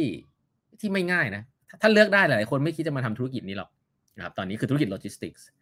แต่ว่าฟังจากที่พี่บิ๊กพูดตะกี้เนี่ย คือผมคิดว่าถ้าในเชิงของ business นะ อย่างผมทำ business ใหม่ ๆ เนี่ย เฮ้ย มันเป็นการ leverage จุดแข็งที่แบบ เออ เฮ้ย มันไม่เกี่ยวเทคโนโลยีเลยนี่หว่า มันเกี่ยวกับว่า เออ คนไหนรู้จักลูกค้าดีสุดใช่ไหม หลาย ๆ ธุรกิจเนี่ยถ้าผมแชร์นิดนึงคือหลาย ๆ ธุรกิจเนี่ยพยายามที่จะรู้จักลูกค้าโดยใช้เทคโนโลยีเนาะอ่าเรามีบัตรอ่าลูกค้ามาซื้ออะไรบ้างใช่ไหมเออแล้วเขาเขาเขาซื้อแบบนี้เยอะอ่าเรามีบัตรอ่ายี่ห้อนั้นยี่ห้อนี้ดูว่าเขาซื้ออะไรบ้างอ่าแล้วก็มานั่ง data interpret ใช้ AI อะไรว่าไป คนคนนี้คือใครนะ แล้วที่บ้านเขาต้องการอะไรอีกนะมี prediction มีอะไรเงี้ยก็อันนั้นคือเรื่องที่ดีในเชิงเทคโนโลยีถูกไหมที่หลาย ๆ คนพยายามจะทำกันแต่ว่าไปรษณีย์ไทยจริง ๆ แล้ว เฮ้ยเรามีคนที่แบบเดินอยู่ไปบ้านคนนั้นคนนี้ทุกวันอะเราเห็นอยู่ทุกวันว่า คนบ้านนี้ต้องการอะไร เราเห็นอยู่แล้ว ถ้าเราไม่ได้จำกัดตัวเองว่า เราจะต้องส่งจดหมายเท่านั้นเนี่ย การว่าเราสามารถออฟเฟอร์อะไรให้ได้เยอะแยะเต็มไปหมด และแม้ว่าของเหล่านั้นเนี่ย เราไม่มี เราก็สามารถไปหามาให้ได้ กลายเป็นว่า เออ จริง สิ่งที่พี่บิ๊กพูดเนี่ยคือเฮ้ยไปรษณีย์ไทยเป็น channel นี่หว่ามันไม่ใช่ channel ออนไลน์ถูกต้อง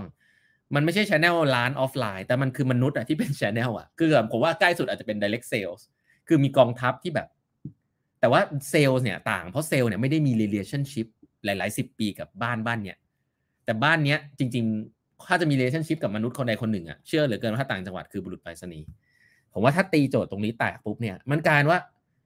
เออ empathy work ที่เราคุยกันเรื่อง design thinking อะไรเยอะแยะเนี่ยก็อาจจะไม่ต้องทำเยอะเพราะว่าพนักงานเนี่ยรู้จักอยู่แล้ว รู้จัก คนนั่งรู้จักลูกค้าอยู่แล้ว ก็สามารถที่จะ offer ได้ ถ้าเราสามารถบริหารจัดการ process ต่างๆ ได้ดีเนี่ย มันก็จะสามารถที่จะเป็นธุรกิจได้จริงๆ แล้วก็ business model นี้ก็จะ ก็จะไม่ได้ซับซ้อนนะ ถูกไหม ก็เอาเอาสินค้ามาแล้วก็หักหัวคิวไปอะไรอย่างเงี้ย ซึ่ง เออพอผมผมปกติไม่ค่อยได้คุยเรื่องธุรกิจเอ่อสำหรับกับผู้บริหารเท่าไหร่ เพราะรู้สึกว่ามันจะใช้เวลา มันหลากหลายมาก จริงๆอยากอยากจะทำรายการแบบนี้เหมือนกัน เพราะว่าส่วนตัวก็ชอบ วันนี้ฟังแล้วก็อินสปายว่า โอ้ เออวิธีคิดแบบนี้จาก เนี่ย พอพี่บิ๊กผู้บริหารระดับกรรมการผู้จัดการใหญ่มาเล่าให้ฟังเนี่ย มันไม่ซับซ้อนนะแต่ว่าไอ้นี่แหละที่ยากคือทำเรื่องยากให้มันไม่ซับซ้อนแล้วมาสื่อสารได้อย่างผมยังฟังเรื่องเข้าใจ เชื่อเหลือเกินนะครับว่าเอ่อพี่ๆนะครับเพื่อนๆที่ทำงานที่ไปรษณีย์ไทยเนี่ยก็คงจะได้กำลังใจนะได้ไฟไปเหมือนเหมือนผมนะครับ แล้วก็หลายๆคนที่อาจจะไม่ได้ทำที่ไปรษณีย์ไทยวันนี้ก็ก็น่าจะได้ดูอย่างน้อยๆน่าจะได้เห็นวิสัยทัศน์มุมมอง แล้วก็